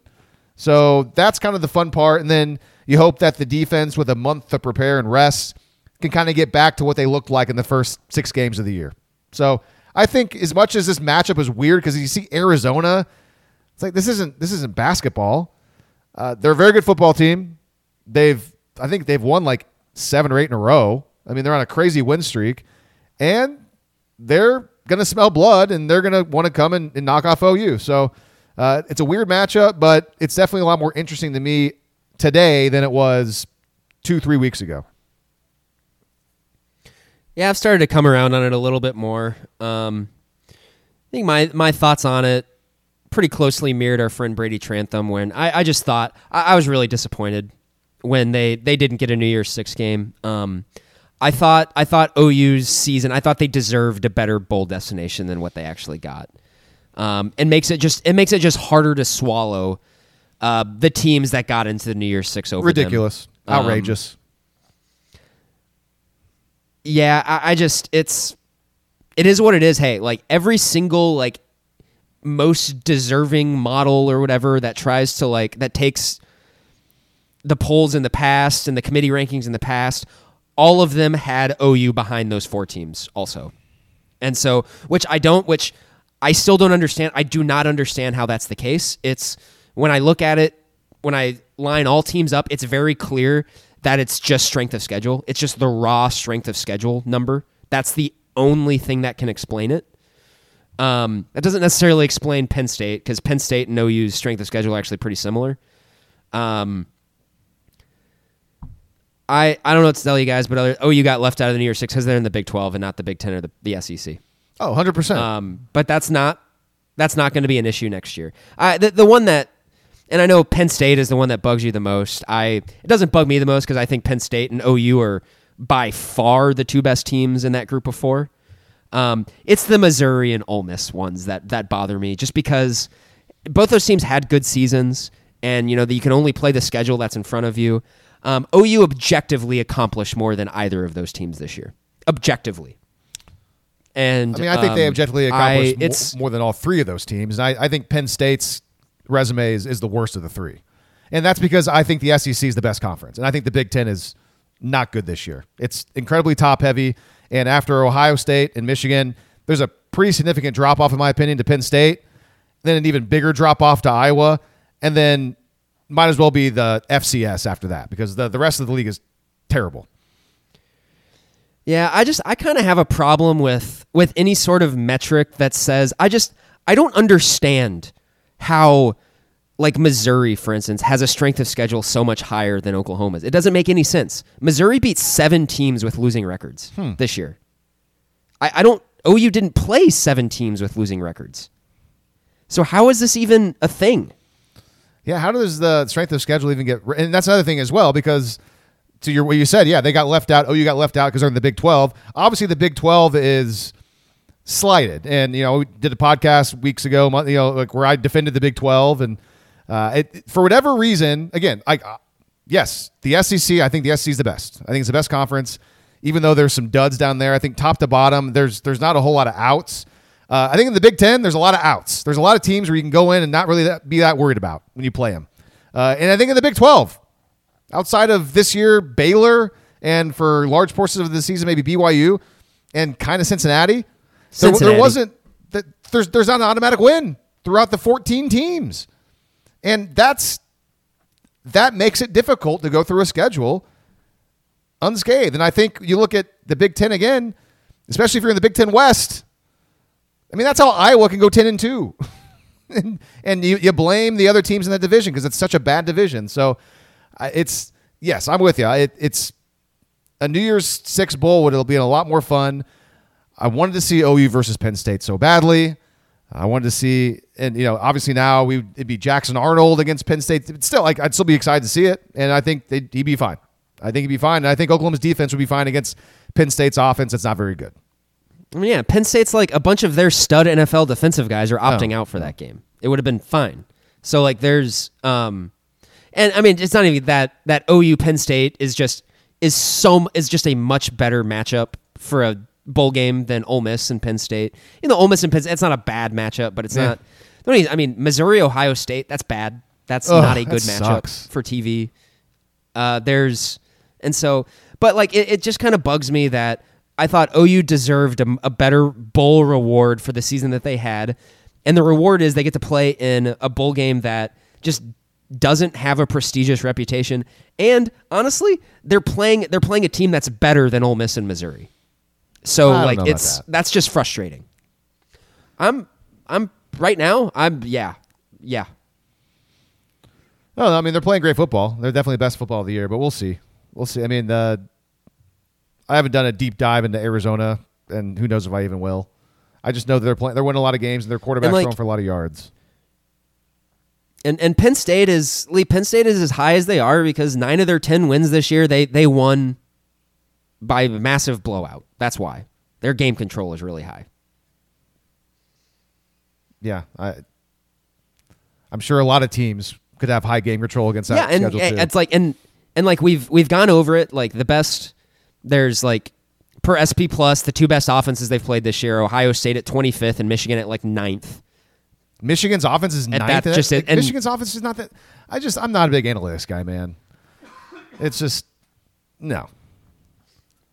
Like Ohio State one should have beaten Michigan in their their kind of bro- broke butt offense. Michigan got pretty lucky in that game to, but at the same time, Ohio State's got a pretty subpar quarterback that's now in the portal and leaving because they're probably like, yeah, dude, we can do better than you. Get out of here. Uh, oh, whatever. And the, the worst part is that you can't really get a good measure of this stuff in bowl season because there's all this time goes by. The teams are different, and it's kind of like I, I the, the Big Twelve. I think is probably going to have another good bowl season, but it's like, does it matter? Like, I mean, they have a lot of good matchups. They have good They have good matchups. matchups. I think Oklahoma is the only Big Twelve team that's not favored to win their game right now.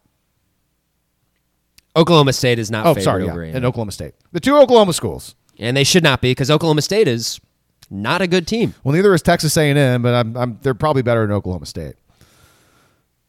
I'm I'm certain that Texas A&M is better than Oklahoma State. But also, you never know. I mean, they're still you just never know so because. Like, they played a Texas A&M is basically like bleeding their Yeah, entire that's roster. true. So And those two teams played in this bowl game like three years ago. This is the same. It's a rematch of the tech. Like and Chuba Hubbard was in that game, and I think Dru. It was, like, it was 2019. I think when Dru Brown was Oklahoma State's quarterback. it's just horrible game. yeah, no, you go up and down. Like the Big Twelve has some pretty pretty favorable matchups, and we're not even get into like you know my my intuition and my brain tells me that Texas should probably be favored to win the tournament. But um, Well, why don't you go and put your money where your mouth is? I don't even I don't even I don't even want to get there. Uh, Man, I don't even want to get. Let's go and drive south that. down to Iowa and throw down throw down some some cheese on the old Longhorns. Then, if you're gonna buy to that, I don't know if I'm putting money on anyone, it's going to be Washington. I get that. They have the best. They have the best passing attack in the in the and they're they kind of have. Like I said, they kind of got a 2000 OU thing going about them. All right. Well, I mean, that's a nice transition then into talking about the playoff. We'll talk more about. So here's we'll, we'll talk obviously about the bowl game. We'll do a podcast next week, and I think if we can, we'll do an, one more before the bowl game. So the the plan right now is for us to do, uh, in addition to this podcast, two more before the bowl game. So we'll get plenty of bowl talk. I think that's a good transition though into the playoff. And again, I mean, this is old news now. We haven't had a show. That's our own fault. So I understand if everyone's like, ah, I don't care about your playoff thoughts, and you may already know what we're going to say. But you know, we haven't done a show yet, so let's talk about the playoff. Uh, and we'll start this way. So after everything ended on championship Saturday, and we knew all the results, and everybody was giving their predictions. I guess I mean I nailed it. I got it exactly right. Uh, so but it wasn't it wasn't hard to get it right. I mean, it was pretty pretty cut and dry what it was going to be, uh, based on the way they view it. And I know that you were of the mind it it'd go differently, and I was hoping that you were going to be right uh, with their their four. But the four they went with, I think, was pretty obvious after all the all the results. And you know, you and I are on the same page. I, Florida State got absolutely jobbed. They got screwed uh, it's it's ridiculous that they're not in the playoff. Absolutely ridiculous. Uh, the playoff committee decided to. It was easier for them to to leave out an undefeated Power Five conference champ and justify that than to leave out the SEC. And I think that's Think that's ridiculous. I think it's dumb. I and we, we you know you and I are probably on the same page here, so I know there's plenty of people that would disagree, and so this won't be the most interesting thing because we don't have that that other voice saying here's where we're wrong. Uh, we can probably put out some arguments we've heard from other people, but uh, I will say, yeah, I I thought it would be the way that the way it is right now, the four that's in there, although it should have been number one. What uh, because Georgia lost, so it should have been what number? Actually, Washington Washington should Washington so yeah, should be. I, I actually switched that. So uh, my first thought was Michigan number one because it would like make sense for them to jump up to number one. I thought about it more. No, I think Washington should be number one. Their resume is better than Michigan's resume. I think uh, they've beaten a better. I think they've beaten a better team than uh, Michigan's beaten. I think Oregon's better than Ohio State. They beat them twice. And the Pac 12, I think, has been better than the Big Ten this year. But I know a lot of the sharps, a lot of the odds makers, they don't believe that. They think some people think Washington shouldn't even be in the top four, which I think is ridiculous. Yeah, no, Michigan is one of the biggest one of the biggest favorites to win the playoff that we've had. By by Vegas, by by SP plus, they're maybe the And biggest they very, they very well may win it. Uh, but so anyway, so I think we're on this. Yeah, I, I do agree. I think based off of resume and the way this thing, I think Washington should have been number one, Michigan two, and then what would have been three Florida State as an un, the top top three unbeaten teams, and then four Texas because obviously they beat Alabama head to head. Sorry, Bama, you're out. And honestly, Bama, you shouldn't even have been in that position because Auburn's a bunch of idiots. You should have lost to Auburn, and you should have had two losses anyways. That's dumb. So it should have been that. It wasn't. I've been filibustering. I'll let you jump in. Your thoughts on the playoff four? Yeah, you know, I thought, um, like, I don't want to make any bones about it. Florida State being left out is unjust. It is unjust. They got, like you said, they got absolutely jobbed completely. And I keep coming back though, where I think I, I, I think Alabama's better than Florida State. I think Alabama's probably better than Florida State with Doesn't Jordan matter. Travis. That's the point. Doesn't matter. It does exactly right. You are exactly right. That does not matter because what I say there, it's just an opinion. And we already have results on the field to tell us where it is. And let me tell you, this is why college football is stupid, and this is also why it's great. This is the only sport where we have this debate about things happen, a season happens, and yet still people are like, no, it doesn't matter. That team's better. That team's better. And a lot of the time, they're probably right. Probably. Like if if they just would have said screw it, let's put Georgia in, even after losing Alabama, they would still be my overwhelming pick to win the playoff. They still would be.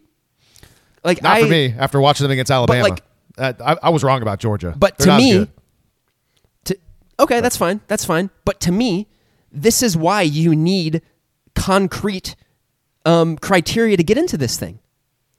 And you know what? It's like, it, and of course, it happened in the last year, the four-team playoff.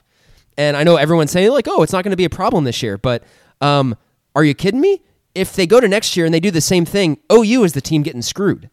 And if OU, if if if the same thing happens next year and it's the same scenario at the end of last year, and OU is the first team out, and it seems like Ole Miss, Missouri, and Penn State and who else is getting is getting in over them. Oh, the I will absolutely lose my freaking the G5 team that'll get in over like because they got to get the G5 team in there. Yeah, no, and that's that's one of the things that kind of it kind of hit me that if this was next year and they had the 12 teamer and Oklahoma was left out of this situation and those three schools were in above them, oh my gosh. Like we're mad right now that they're not in the New Year's Six Bowl, but ultimately it doesn't matter that much because they're not playing for a title. That would be insane if if there was a 12 team playoff this year and Oklahoma was the first team out. Oh man. And I know the whole thing is like, ah, there's always an argument about how like, oh, there's if you did 24 teams and there's a 25th person. Okay, yeah, but here's the thing. And this is a probably a homer thing to say, but I can back this up I think with evidence, especially after the fact that Georgia just lost to Alabama, an Alabama team that's by Bama standards not that good compared to what we've seen recently. This is a this ended up being a wide open year.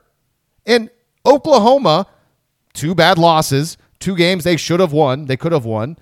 Oklahoma playing at its best, which you could say any team playing at its best, whatever. But if Oklahoma played at its best, they certainly could vie for a, a, a title if there is a 12 team playoff in it. Why not? Like, oh, you. I think they had a, a better chance than a, than a than a Missouri, than an Ole Miss, like with the way that their offense is, uh, and so, anyways, like definitely more than Big Ten teams. Again, probably a homer thing to say, but I think it, in this year, a 12 team playoff, how open it ended up being. Again, because I thought Georgia was way above, and it turns out no, maybe maybe Georgia's closer to what they were in the first month of the year, where it was kind of like, oh, what's Georgia doing? I don't know. Maybe they are beatable. Clearly, they are.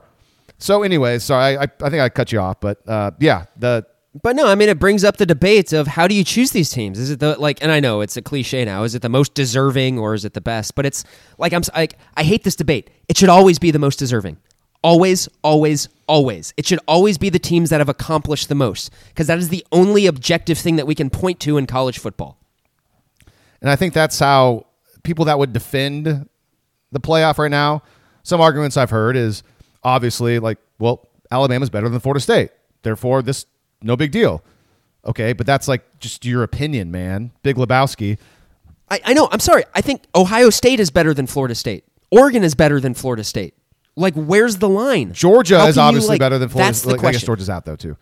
Yes. Uh, no, you're exactly right. I think I think Oklahoma and Florida State are very similar teams. I think if if both of them played fully healthy on a neutral field, it would be a it'd be a game very similar to the Cheez It Yeah. Bowl last year. Yeah, and so uh, that's kind of the, the argument. And then you, you hear like, well, I mean, technically, I've seen that in the in the the rules or the parameters of the playoff, they do have in there.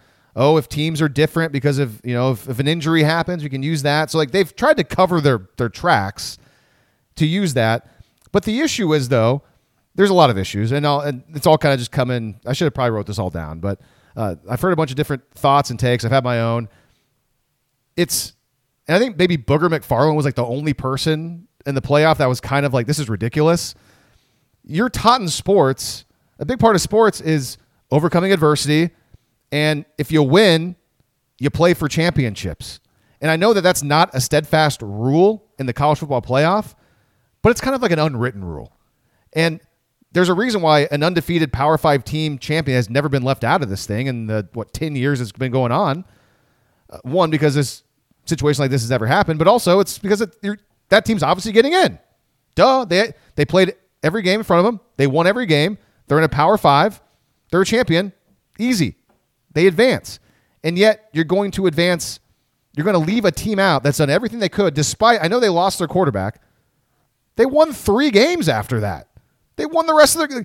They persevered. Who's to say that you give Florida State a month, give their backup quarterback a month to learn the offense? That defense is really good. If they would have played, let's see, it should have been. Heck, it, sh- it should have been Washington, Michigan, Florida State. In my opinion, it wouldn't have been. They would have had Michigan probably ahead of it. But Michigan versus Florida State, I that was like a Big Ten game to me, and it's a coin flip, in my opinion, even with a backup quarterback at Florida State, because that's how good Florida State's defense is, and you have a month to prepare. I think Norvell's a great coach. He's a he's a really good coach. Who knows what he draws up? Uh, that they'd be a two touchdown underdog to Michigan. I'm grabbing those points all day long. All the so you know you don't know you don't. Do they win? Probably not. No one thought TCU would win last year. They did. They got absolutely housed in the championship game, but so what? I mean, it was it was ridiculous that no one thought TCU could beat Michigan. That was ridiculous. But um I yeah, it's it, it's crazy. I think like th- I mean there's so many holes that you can poke in the logic of putting Alabama there like why is why is Florida State beating Louisville ugly by double digits yet keeping them at arm's length the entire time? Why is that less impressive than Alabama needing a miracle to beat a bad Auburn team? I you know, I I don't know. I don't know. Why? Okay, so if they're going to use the argument, Also, oh, I'm sorry. An interesting thing too. Tate Rodemaker, who is their, Their backup, yeah. quarterback, who is who was concussed in the ACC champion ACC championship and couldn't play. He played and started a few games last season for Florida State, and he was good for them. I mean, they beat. Like, could complete forward passes. I mean, they beat. He beat Florida in the swamp. I know Florida's like 500 this year, but it's a rivalry game on the road at night. I mean, they won that and they covered. Florida beat the beat the hell out of Tennessee in the swamp, a team that a team that Missouri got a ton of credit for beating, and is the reason they're ranked ahead of OU. So that's the thing. It's it's ridiculous to to hold that against them. Like I know the the reasoning, the the committee, whatever the guy's name is, who cares? Boo, whatever, boost, carrot, whatever. It's like, well, Yeah, just carrying on the tradition of being an absolutely They're so awful bad. Why are they so bad the at thing that you're. Just be better. so bad. Just be better at it. it, the the argument that well, this team was the team that started whatever eight or nine and zero. It's just it's a different team now. That's not that's not, that's not a thing. It's the same team. They're undefeated. They keep winning games. So what? Like it's did all those first nine games not matter then? Didn't count. So there's that. I was just I, I had another one. if um, and who who knows what's going to happen? And I think you know I'm. Part of me is like, man, I, I hope Florida State really comes together, and I hope they they of they put together a really good game plan for their bowl game. If they win that bowl game, they should absolutely claim a national championship, and it is legit. If they have it, they should they should hang the banner. They should put it on their stadium. It, I mean, it is a lot more legit It than was the UCF one, unjust that they were left out. yeah, and it's like it would be it would be the first legit split title in a really long time, and I, I would 100% support it. I would. I mean, I would too. I, who knows? I mean, Georgia. Like, I can't. I don't know. I haven't followed. I mean, are they going to get a lot of opt outs? I don't. I mean, Georgia's probably pretty mad that they missed the playoff after being number one all year. But you know what, guys? Sorry. Beat a beat a down Alabama team, man. I think Ari Ari Wasserman is ha, has the best argument for this when he's like when he's talking about Georgia, and I think he had the same feeling about Alabama as well. Sometimes it just works out in the year. You lose the one game you can't afford to lose. yeah. And that was like, and if you left Alabama out of the playoff, that's the reasoning Yeah. too. Sorry, it just it just so happened this year that everyone in the SEC, the ones who had a chance to get here, they all lost the one game they couldn't lose. Sorry, sorry, that's happened to every other conference. And so uh, I listened to one podcast, and their big thing on this, and they were all on our our side. They thought Washington got screwed, but their biggest thing was it was uh, well, this is just ESPN, this is TV. That's why it's just we want a better TV product. That's why they do it, and money, blah. blah. And my thing is, of course, that I'm sure that factored in. I just don't think it factors in as much as these people say it does. I, in my opinion, because this these games are going to get ratings no matter what. Uh, whether it's Bama, whether it's Florida State. It's I mean Florida State's a traditional power. like Yeah, I don't know if there's Boo Corrigan, the the stupid dumbass spokesperson. He's he's North Carolina State's AD. He's an ACC guy. Like it's not a like I don't think there's a conspiracy happening See, there. It either, was yeah. it was this committee buying all of the BS that the committee has said over the last 10 years and they finally put it into practice. it, you know the the theories of like well can't have this tournament without an SEC team because they've won so many of it. It's like yes you can.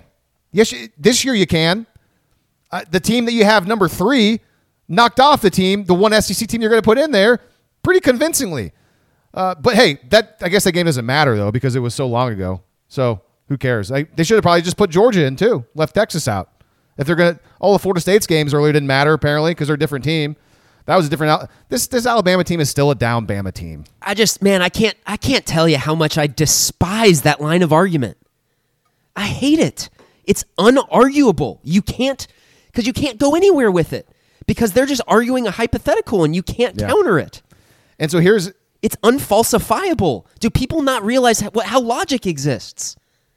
Like this is I mean, it's and you know what? It's it's going to be these playoff ratings are going to be massive. Like these are like that's the one thing is that um and I think we said I mean these these two semifinal games, these are the two best semifinal games back to back in the playoffs history. They're great. They're insanely good games. Um, that wouldn't have been the case if it was Michigan versus Florida State. Being totally honest, that would have been like Michigan versus Iowa. I honestly do believe that. But um, but also I can't prove that. I don't know.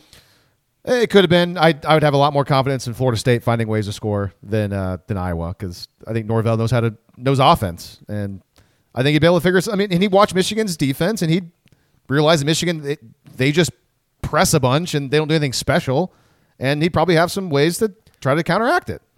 Doesn't mean they're going to win. But One of my hot takes that is that's definitely contra the conventional wisdom right now.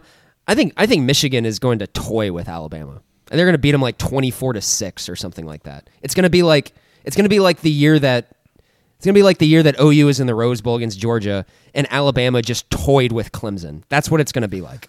I mean the the reason why I think that would happen is because uh, Milroe's not a not a good passer, but can if he can scramble and move like he basically did against Georgia a lot of the time, then they got a shot.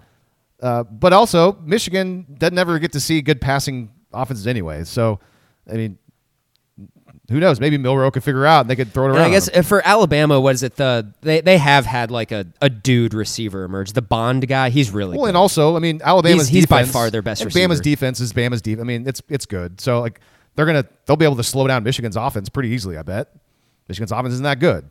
So like, and they're gonna finally be forced probably to actually do more than run the ball twenty times in a row. But yeah, I don't know. I, I don't like that man. I think it's I, I'd much rather see Michigan versus Florida State. I just I hate I I'm I get so bored watching Alabama play football. I don't. I'm over it. I'm over Alabama. I don't like watching them play. I hate it. I don't even like really hate like I don't even like watching them lose. I just don't like watching them play football. It's boring to me.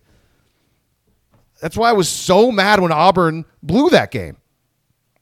Like now that we're in the spot, but like the last thing you might have more, but the, the one other point that is ridiculous that the committee could have actually helped themselves out with their argument of four best teams by simply in their rankings actually ranking it as the best teams, which then would have required them to put Florida State further down behind Georgia, behind Ohio State, behind Oregon. It's like, well, yeah, why? What's stopping you from putting like what's the line? Exactly. Is- but the fact that they left Like, why Florida aren't they State down by OU? at five, they're the, the the thought of four best teams is is moot because no one's going to argue that Florida State's better than Georgia right now, or Ohio State, or Oregon. So yeah, like they kind of just screw themselves over with that argument right there by having Florida State at five. Because if you're doing four best teams, everyone like everybody and their mom has made this point. If you're doing four best teams, Georgia would be in there. Everyone thinks Georgia's one of the four best teams, and they are. So oh yeah, I mean, if you're actually going like the four best teams are, and like I, I, I still believe this. The four best teams are Michigan, Texas, Georgia, and Washington, probably. yeah, that's probably it. I think I, I think right now the best team is Texas. I think they're the best team. I think they're playing better than anybody else. I think they're most dynamic on both sides of the ball. And it's gonna be really annoying watching them win. Yep, they still had Jonathan Brooks. They still had Jonathan Brooks. I think they'd be slam dunk. I mean, they, they played the better thing. without him. Like they, they, they, That's true. which is weird. Like their other running backs. So we'll see. I mean, yeah, they have the best. They have like, and like I'm so it's so dumb. Texas has the two best defensive tackles in like in the sport this year, and OU beat them. Didn't really have trouble blocking them. They ran the ball pretty effectively on them. They were like that's. OU is right there, man. Texas is is the elite of the elite in college football this year. The game wasn't a fluke. OU hung with. Well, they hung with them. They freaking beat them. Yeah, and, and they I mean they let Texas stick around. I mean they their special teams were so bad. Tawee, you got to catch that. Catch that pass, the goal line, man. All right. Well, yeah, I if I had to pick a team to win it all, I'm gonna take Texas. I think we're gonna get a rematch. They're gonna they're gonna beat Alabama twice in the same year, and it, it's gonna make me po- pose this question on the podcast: Would you rather be mostly irrelevant for ten to fifteen years and then all of a sudden hit it and win a national title, or be what Oklahoma's been for the last ten to fifteen years, really good and always competing and making the playoff but not winning anything? Because I think that's where that's where we're going towards right now. Which Texas, first time, you know, what almost twenty years that's crazy. They won it 18, but I think they're going to win another one. Man, I don't. I don't. I don't want to watch Texas and Alabama play. Again. I don't either. like I, I know who's the better team. I don't that either. thing. That was that was a that was a very decisive 10 point win in September. Like it was it was not as close as 10 points. Texas kind of whooped up on them. And I, I don't want to watch that. Another again. reason why Bama I- should not be in this tournament, man. It's Florida State got hosed. We could potentially see a rematch. It's just boring. I'm just yeah, you can you can argue yourselves and argue yourself into just so many corners with this stuff. And the best team logic without with removing the accomplishments on the field is just so many blind spots, so many blind spots. And I got to get rid of it. Can't can't do this. Has there and like there is there is a more objective thing like all conference champions now are getting in. So like I mean it's but still, yeah. I mean I I'm Florida State fans, like players on that team, they're probably hurting and like yeah, I mean that that hurts. That sucks. Like it's you that was not didn't didn't deserve that. You deserved much much better. That You deserved a shot. You deserved a shot against a Michigan team that is that is not particularly explosive on offense. Yep. Totally agree. Well, you called the Heisman a few weeks back. I know he was a slight favorite. Jayden Daniels win, uh, wins it. That's the right call. I did get a chance to watch a little bit more Jayden Daniels, and I just I'm not sure who else you'd go with other than him. I mean, I think I didn't see what the final results were. Was it pretty one sided? Did you see the final tally, or I, I didn't see it? Yeah, it was uh Penix was second and it was That's like. That's fair. relative to other Heisman years. It was pr- it was pretty uh, it was pretty close. Yeah, I mean, and Penix had a great year too. So I mean, I kind of thought Penix would start to fall off, but he never really did. And kudos to Washington for beating Oregon uh, the second time. So Yeah, no, Penix. I mean, Penix statistically did fall off in the second half. He wasn't as Yeah. He he definitely had a like his. He had he had a monster first half of the season statistically. Started to kind of fall back when they played kind of the meat of their schedule in the Pac-12. But he's you know he's he got a he got a Josh Heupel vote there. You go back, Josh Heupel was not particularly great. his his Heisman runner-up year. other than that, I think I got a couple other topics here. I'll be honest with you, none of this stuff interests me really. I mean, A and M, sure. I'd, I'd like to see Oklahoma get some of these A and M guys. I just threw them in there as a grab bag. I don't really care either. It's just it's it's funny to me that they had the best recruiting class of all time two years ago, and a large majority of the guys who made up like the eliteness of that class have already jumped into the portal, which is like I put it in there just because it's just like I mean that's exactly what people predicted would happen two years ago. And a lot of it, it's a lot of defensive guys, right? I mean, I know they have a really good offensive lineman that left too, but I mean, with Elko coming in, I'm sure their thoughts were we got to keep a lot of these defensive players, and it's pretty surprising that I mean, a lot of these guys did they was Elko there when they were recruited? I can't remember. Elko was at Duke for two years, so maybe maybe yeah, maybe that was at the very tail So end. he probably- he- maybe not even. Probably knew about like I'm sure yeah he knows Yeah. them. He probably talked to them during recruiting, but he was never part of it like when they actually like signed the deal and everything. Ugh. So that's interesting. It does sound like I mean A and M made an interesting hire. They hired they took Collin Klein from Kansas State. He's gonna. So everything right now says that A and M. At least this is kind of what their actions suggest. They're they're trying to get away from the big money stuff, and it looks like they're just trying to create a good football program, which is very obviously the right decision for them. Um, we'll see if that works because like I um Texas A&M just having all of these resources and not being able to put it together is great for college football. I it's it's such a fun story and as soon as they put it together that story's dead and I don't want that to be the case. Major League Baseball has been way less interesting since the Red Sox and the Cubs won a World Series. Let's see. Other than that, uh, a couple bowl games this Saturday, but I mean, Texas Tech's to be playing Cal. That's kind of really the only one of note. Whatever. We'll we'll talk more about bowl games probably next week. There'll be some better ones to talk about. Uh, other than that, I know you got ba- OU basketball, which I mean, OU basketball is pretty fun. I, I did want to bring this up though. I think this, this is tomorrow. Uh, tomorrow night is when they're going to reveal the schedules for next year. SEC. Yeah, December 13th. So the night of you, you know, you're listening to this on Wednesday, maybe. Yeah, tonight. So uh, we already know some of them. Like we already know that they're playing Tennessee as their SEC opener at home in week four. And I think we also know that they are playing at Ole Miss on the 26th of October, your birthday, And the and Alabama on the 23rd Yeah, the of November. Alabama Those are the ones that Yep. we know for sure. So I think everyone's gonna is is gonna be interested to see what the schedule is like around Texas. So like you know right before and after, but there there's no getting around it. They are going to have at least one brutal three or four game stretch where they're on the road either three consecutive weeks or on the road three of four weeks against elite teams. There's no there's no way that you can avoid it looking at the schedule. well, we know they're going to play Maine sometime in November. it kind of, I mean, it's so And also we know there are there are two bye weeks next year now.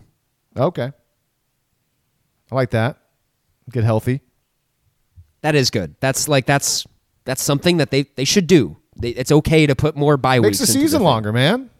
The season's already short enough. Makes it longer. It, it lets it lets them get healthy. Like there's just come on. It's just that's that's good for everybody. I'm glad I'm glad that that's kind of the direction that they're going. So um, yeah, I'm I'm looking forward to see what that's going to look like. Man, I don't know. I'm still. Uh, man, you better have your quarterback and your pass catchers down pat going into that thing because that is said that's that's the most difficult schedule in OU football history. I already, but hey, you know, you never know. Maybe like, maybe it'll turn out to be not that not that tough, like relatively speaking, as the season goes on. Man, we could uh let's see. Let's let's try to let's try to predict the schedule real quick. So the first four games are set. Temple, Houston, Tulane, then Tennessee. So there, maybe there's a buy. Maybe there's a buy after that. Who knows? And then There's going to be a buy because I think there's after Tennessee, there's two weeks in between. So I think OU is going to get a buy right before Texas. That's my guess. I think they're going to play Tennessee week four, and then my guess is they go on the road to play Auburn uh, the week after Tennessee, and then there's a bye, and then it's OU Texas. that would be a that would be I a think late OU play, like, Texas South. though. That would be a very late OU Texas. Don't they always play either the first or second Saturday of October? It's either the, that. Yeah, I, I have it as the second Saturday if I do that. I think. So I I bet they I bet they get a bye after Tennessee. I bet they get a bye before Texas. I bet they play the first first Saturday. It goes ten, so because Tennessee's on the twenty first, so then they get a bye on the twenty eighth. Play Texas on like what the fourth or the fifth, October fourth, fifth maybe. Maybe the fifth, I think. Which, okay, I mean I kind of would prefer a bye a little bit later and then another late buy, but that that could work. Uh, and then uh, what would what would be so October 26th is a Saturday, so that means 19, 12. I've so kind of talked myself into. I think they're gonna. I think directly after OU Texas, they're gonna go home to play South Carolina. I don't know why I think that, but I just I think that's almost certainly going to be the case. okay, okay. I think it'll be after Texas. It'll be at home versus South Carolina, at Ole Miss, No, that would be the, and then because that's already there'd on the be a schedule. game before that, I believe. Wait, so so if if Texas is the fifth, that means there'll be a game on the 12th, which you're saying is South Carolina. So then the 19th, they'd have to go and play somebody else before they go to Ole Miss on the 26th. Yeah, at Missouri, I, I'm, and actually, I think everybody's kind of assumed that Missouri is going to be that the last week of the Hmm. season. I actually think it's going to be LSU. Wasn't there a rumor of LSU? I think they're going to play? Alabama and LSU back to back. Yeah, playing L- I think they're going to play LSU that Thanksgiving weekend. That's that's my hot take. Actually, that wouldn't be Thanksgiving weekend because it's a it's a week it's a week later this this year. Let's see. Yeah, because so okay, yeah, LSU's already got the A and M game set because like normally they- they've been playing. I think they've been playing A and M around Thanksgiving, or maybe or they maybe they were, and that was like a week. Because I remember when I was covering A and M, right around Thanksgiving time, I went and covered a game in Death Valley, right around Thanksgiving time. I feel like in the 2000s they were always playing Arkansas that Thanksgiving weekend, but yeah, they don't have like a traditional That's right, rival they were, yeah. that Thanksgiving weekend, and so where it makes sense, like it would make sense if the SEC wants to make OU and Missouri a thing and make it that Thanksgiving, like, but also. Now, if they're going to do that, it makes more sense to do it to do OU in Arkansas. To be honest with you, but but they're not going to be in you know uh, it's it, it's an interesting way. Like there's there's no avoiding really difficult stretches next year. So it's like you just you just hope that the bye weeks come at decent times. That you know that their back to back road trips aren't too daunting. And um, but it's crazy to like think now, like based off of the teams this year and like what they did this season, their quote unquote easiest road game next year is at Auburn. Isn't that crazy? Ooh. Yeah, that's nuts, man. because like Missouri, Missouri loses a lot of guys like on their and their lines, but they bring back their quarterback and Luther Burden, and honestly, that's like all that matters. We'll see about Ole Miss. Let's see. Is Jackson Dart still? Yeah. Ole Miss, I'm kind of like I've already chalked that up. They're not winning that game. That's that's you can just that's an L. They're not gonna they're not beating Ole Miss. They already lost around my birthday this past season. They can't lose two years in a row around my birthday. That ain't cool. The last time uh, OU lost on my birthday, actually on my birthday, was uh, I think it was actually on my birthday. Was the um, K State game, 2019. Great. Oh, that's right. Yeah, that was a disappointing game. But also, like, I'm kind of. You look at their schedule, though. I mean, it's very. I, I'm really curious to see what that game is in but the game that they play in between Tennessee and Texas, uh, because I think all OU fans can talk themselves into their schedule does set up to start out four zero. It does for sure. Um, I still think they're on paper. They're they're better than Tennessee going into next year for sure.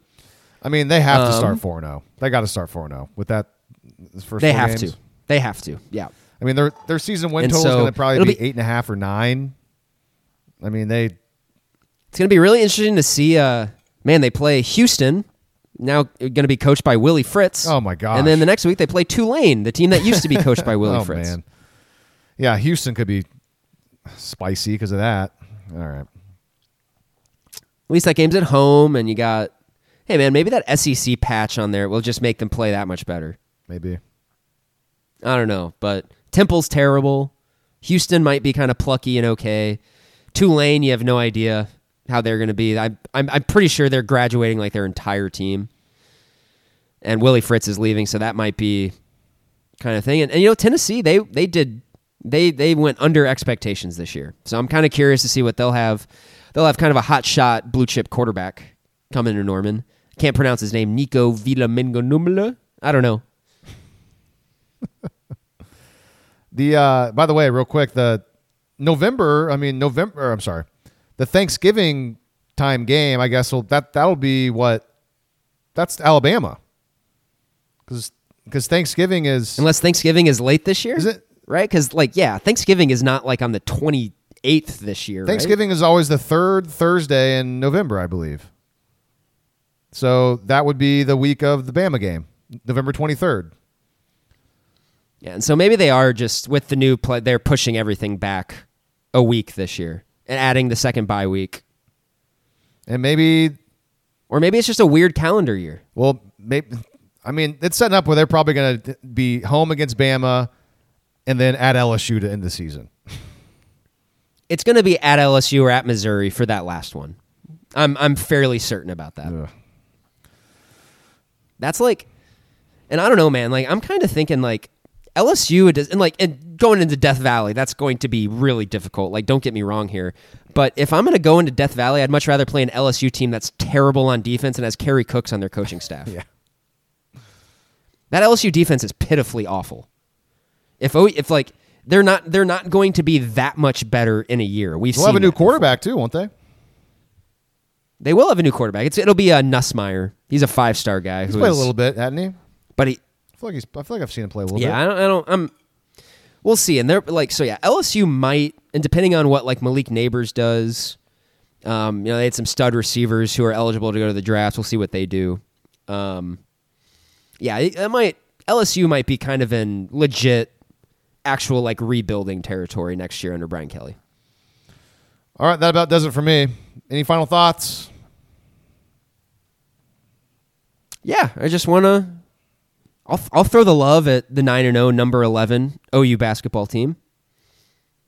Just want to just want to bring it up here, just because I think it's fun, and I am uh, I'm notoriously like what you want to call it. I'm like maybe a fair weather OU fan, whereas like I just I get depending on how good they are, it's how excited I get, and like I'm always following them. I know what's going on, but um, yeah, Lee, that uh, I'm not sure how much you've watched of the team, and like I've I've watched you know pretty decent chunks of every single game this year. That is absolutely the best team that they have had since their Final Four team. It is. It's not even really close. So like I'm Yeah, no, I I watched the last I'm- game. I'm pretty- against Arkansas, and uh, I it just looked like a totally different squad. Like honestly, I didn't even recognize a lot of the players. I was like, who are these guys on the team? They're like I Well, I guess yeah, it's it's crazy because you got um and and this is something I didn't I didn't at all expect. Um, especially after watching him last year, but Otega Oweh is a dude. Like is actually like in most games I've watched this year, it's like, oh God, he's the best player on the floor. Um, and they also have another like Javian McCollum also at times looks like just the best player on the floor. That's not even mentioning Jalen Moore, who is always the best athlete on the floor. Uh, they just they have a totally different gear. They're like they kept saying it over and over again in the offseason. Yeah, we're more athletic. We're more athletic. They undersold that. they're one of the most athletic teams in the country. They're they're really good. I think it was McCollum who he had in the first half. He had a drive where he took it to the hoop and kind of went through a couple guys and finished at the cup. And I was, I was like, I haven't seen an Oklahoma guy drive and finish like that. I don't even remember the last time. It made it look. And he's like he's kind of undersized, you know. Like he made it look kind of easy. He's like, oh goodness, that that looked a little different than what I've I've seen. I guess I mean I guess they had Trae Young, uh, but still, I mean Trae Young was kind of by But himself. yeah, I'm just saying, like, I don't want to get I don't get too far ahead of it because it's a long season. They're about to go into you know conference play in the the best conference in the in the country, and and they're they're going to go through dry spells in the Big Twelve just because they're going to have stretches where they're playing three or four tournament teams in a row. And you know some of them are going to play really well, and OU might get a little cold, and like it's it's okay to kind of go through those stretches. But athletically, yeah, this OU team has a totally different juice than they've had in the past. Like where it's they play aggressive defense, they're long, and they man, they get to the they get to the bucket pretty easily. They get to the line a lot too. They shoot a lot of free throws. And so they have but man, just yeah, looking forward, their their pedigree sets up for March really, really nicely. And I guess they're playing 'Cause They have two right? really good- Which Porter Moser is a Yeah, defensive with- guy. yes. I mean, and also a super high efficiency offensive guy, and it just hasn't really panned out. But maybe it just was he just didn't have enough good players. I mean, yeah. They are uh, per KenPom right now. They're 12th on defense, and they keep going up and up every single game. And I think they're 35th on offense. And they started like in the 70s at the beginning of the year. So they just keep going up and up. And so, and you know, like a lot of Mo- Moser teams, like kind of their ceiling on offense is, is hit when they're when they're hitting shots from the outside. But you can say that about every team in modern college basketball now. So I will say, I just like I, I'm going to leave it at this, but this game isn't about the game that I'm looking at is in about a month, Lee. But OU is going to have one more chance in Phog Allen Fieldhouse to beat Kansas. And this team, honestly, the one that they're going to bring to, Lawrence, might I have the best chance of any team they've brought in the last I mean, 25 gonna, years to do they, it. They're going to do it. I mean, they they literally lost him in football this year. They got to do it in, ba- in basketball. I mean, it just kind of makes there's too much narrative there. It's almost too perfect. And so that was always my thing where it's like, and I had totally wrote, written it off. Like after last year and then like the Exodus, I was like, okay, well, I guess I'm literally never going to see them win in, in Allen Fieldhouse. And I'm, I'm speaking it into existence. It's to freaking happen this year. It's to happen. They're to do it. Oh yeah, last yeah last year was the one where they had they had him beat right. That's that's that's the most that's the most agonizing. They always have them beat, They've yeah. been like every year since the Final Four year. They've gotten so close, and the same thing happens every single time. They just in the like at the under four in the second half, Kansas just Phog Allen wakes up. The refs wake up. Kansas starts hitting everything from three. Every time they go to the basket, they get fouled. And it's just like, it's not this year. Not this year. OU is going to out athlete them and they're going to freaking beat them on their own court. We're going to be so happy it happened. We're basketball school now, was- man. It's basketball school. I remember like OU was up. They were up ten points with five ten to go in the game. they lost, That was last year, Yeah. right? and it just it, the the lead And, went away. of course, so everyone fast. remembers the final four year, the the final four year where they played. I mean, the game were healed in that game. Scored over forty. That's frankly, that's the best college basketball game I've ever seen. Maybe outside of the the Kentucky Wichita State game about ten years ago in the tournament. But um, man, I just I'd, I'd love to see it. I'd love to see it. And I'm not the only one who would love to see it. Last thing, it's just frustrating too because Oklahoma can't beat them there, but Oklahoma State rolls into Allen Fieldhouse. They've beaten KU there multiple times like the last decade. like they go in there, it's not, not, not a big deal. They just do it, and other schools do too. It's just Oklahoma can't. All right, let's get out of here. We'll be back around this time next week to talk even more OU football, whatever the heck happens between now and then, and then maybe a little bit about upcoming bowl matchups and then more on the Alamo Bowl. So until next time, for Grant, I am Lee. This is West of Everest. If you enjoyed this episode, make sure you subscribe to the show. And if you want to help us spread the word, please leave us a five star review. And also, tell all of your friends who are OU fans about West of Everest. You can listen to this podcast on iTunes, Spotify, Stitcher, and SoundCloud.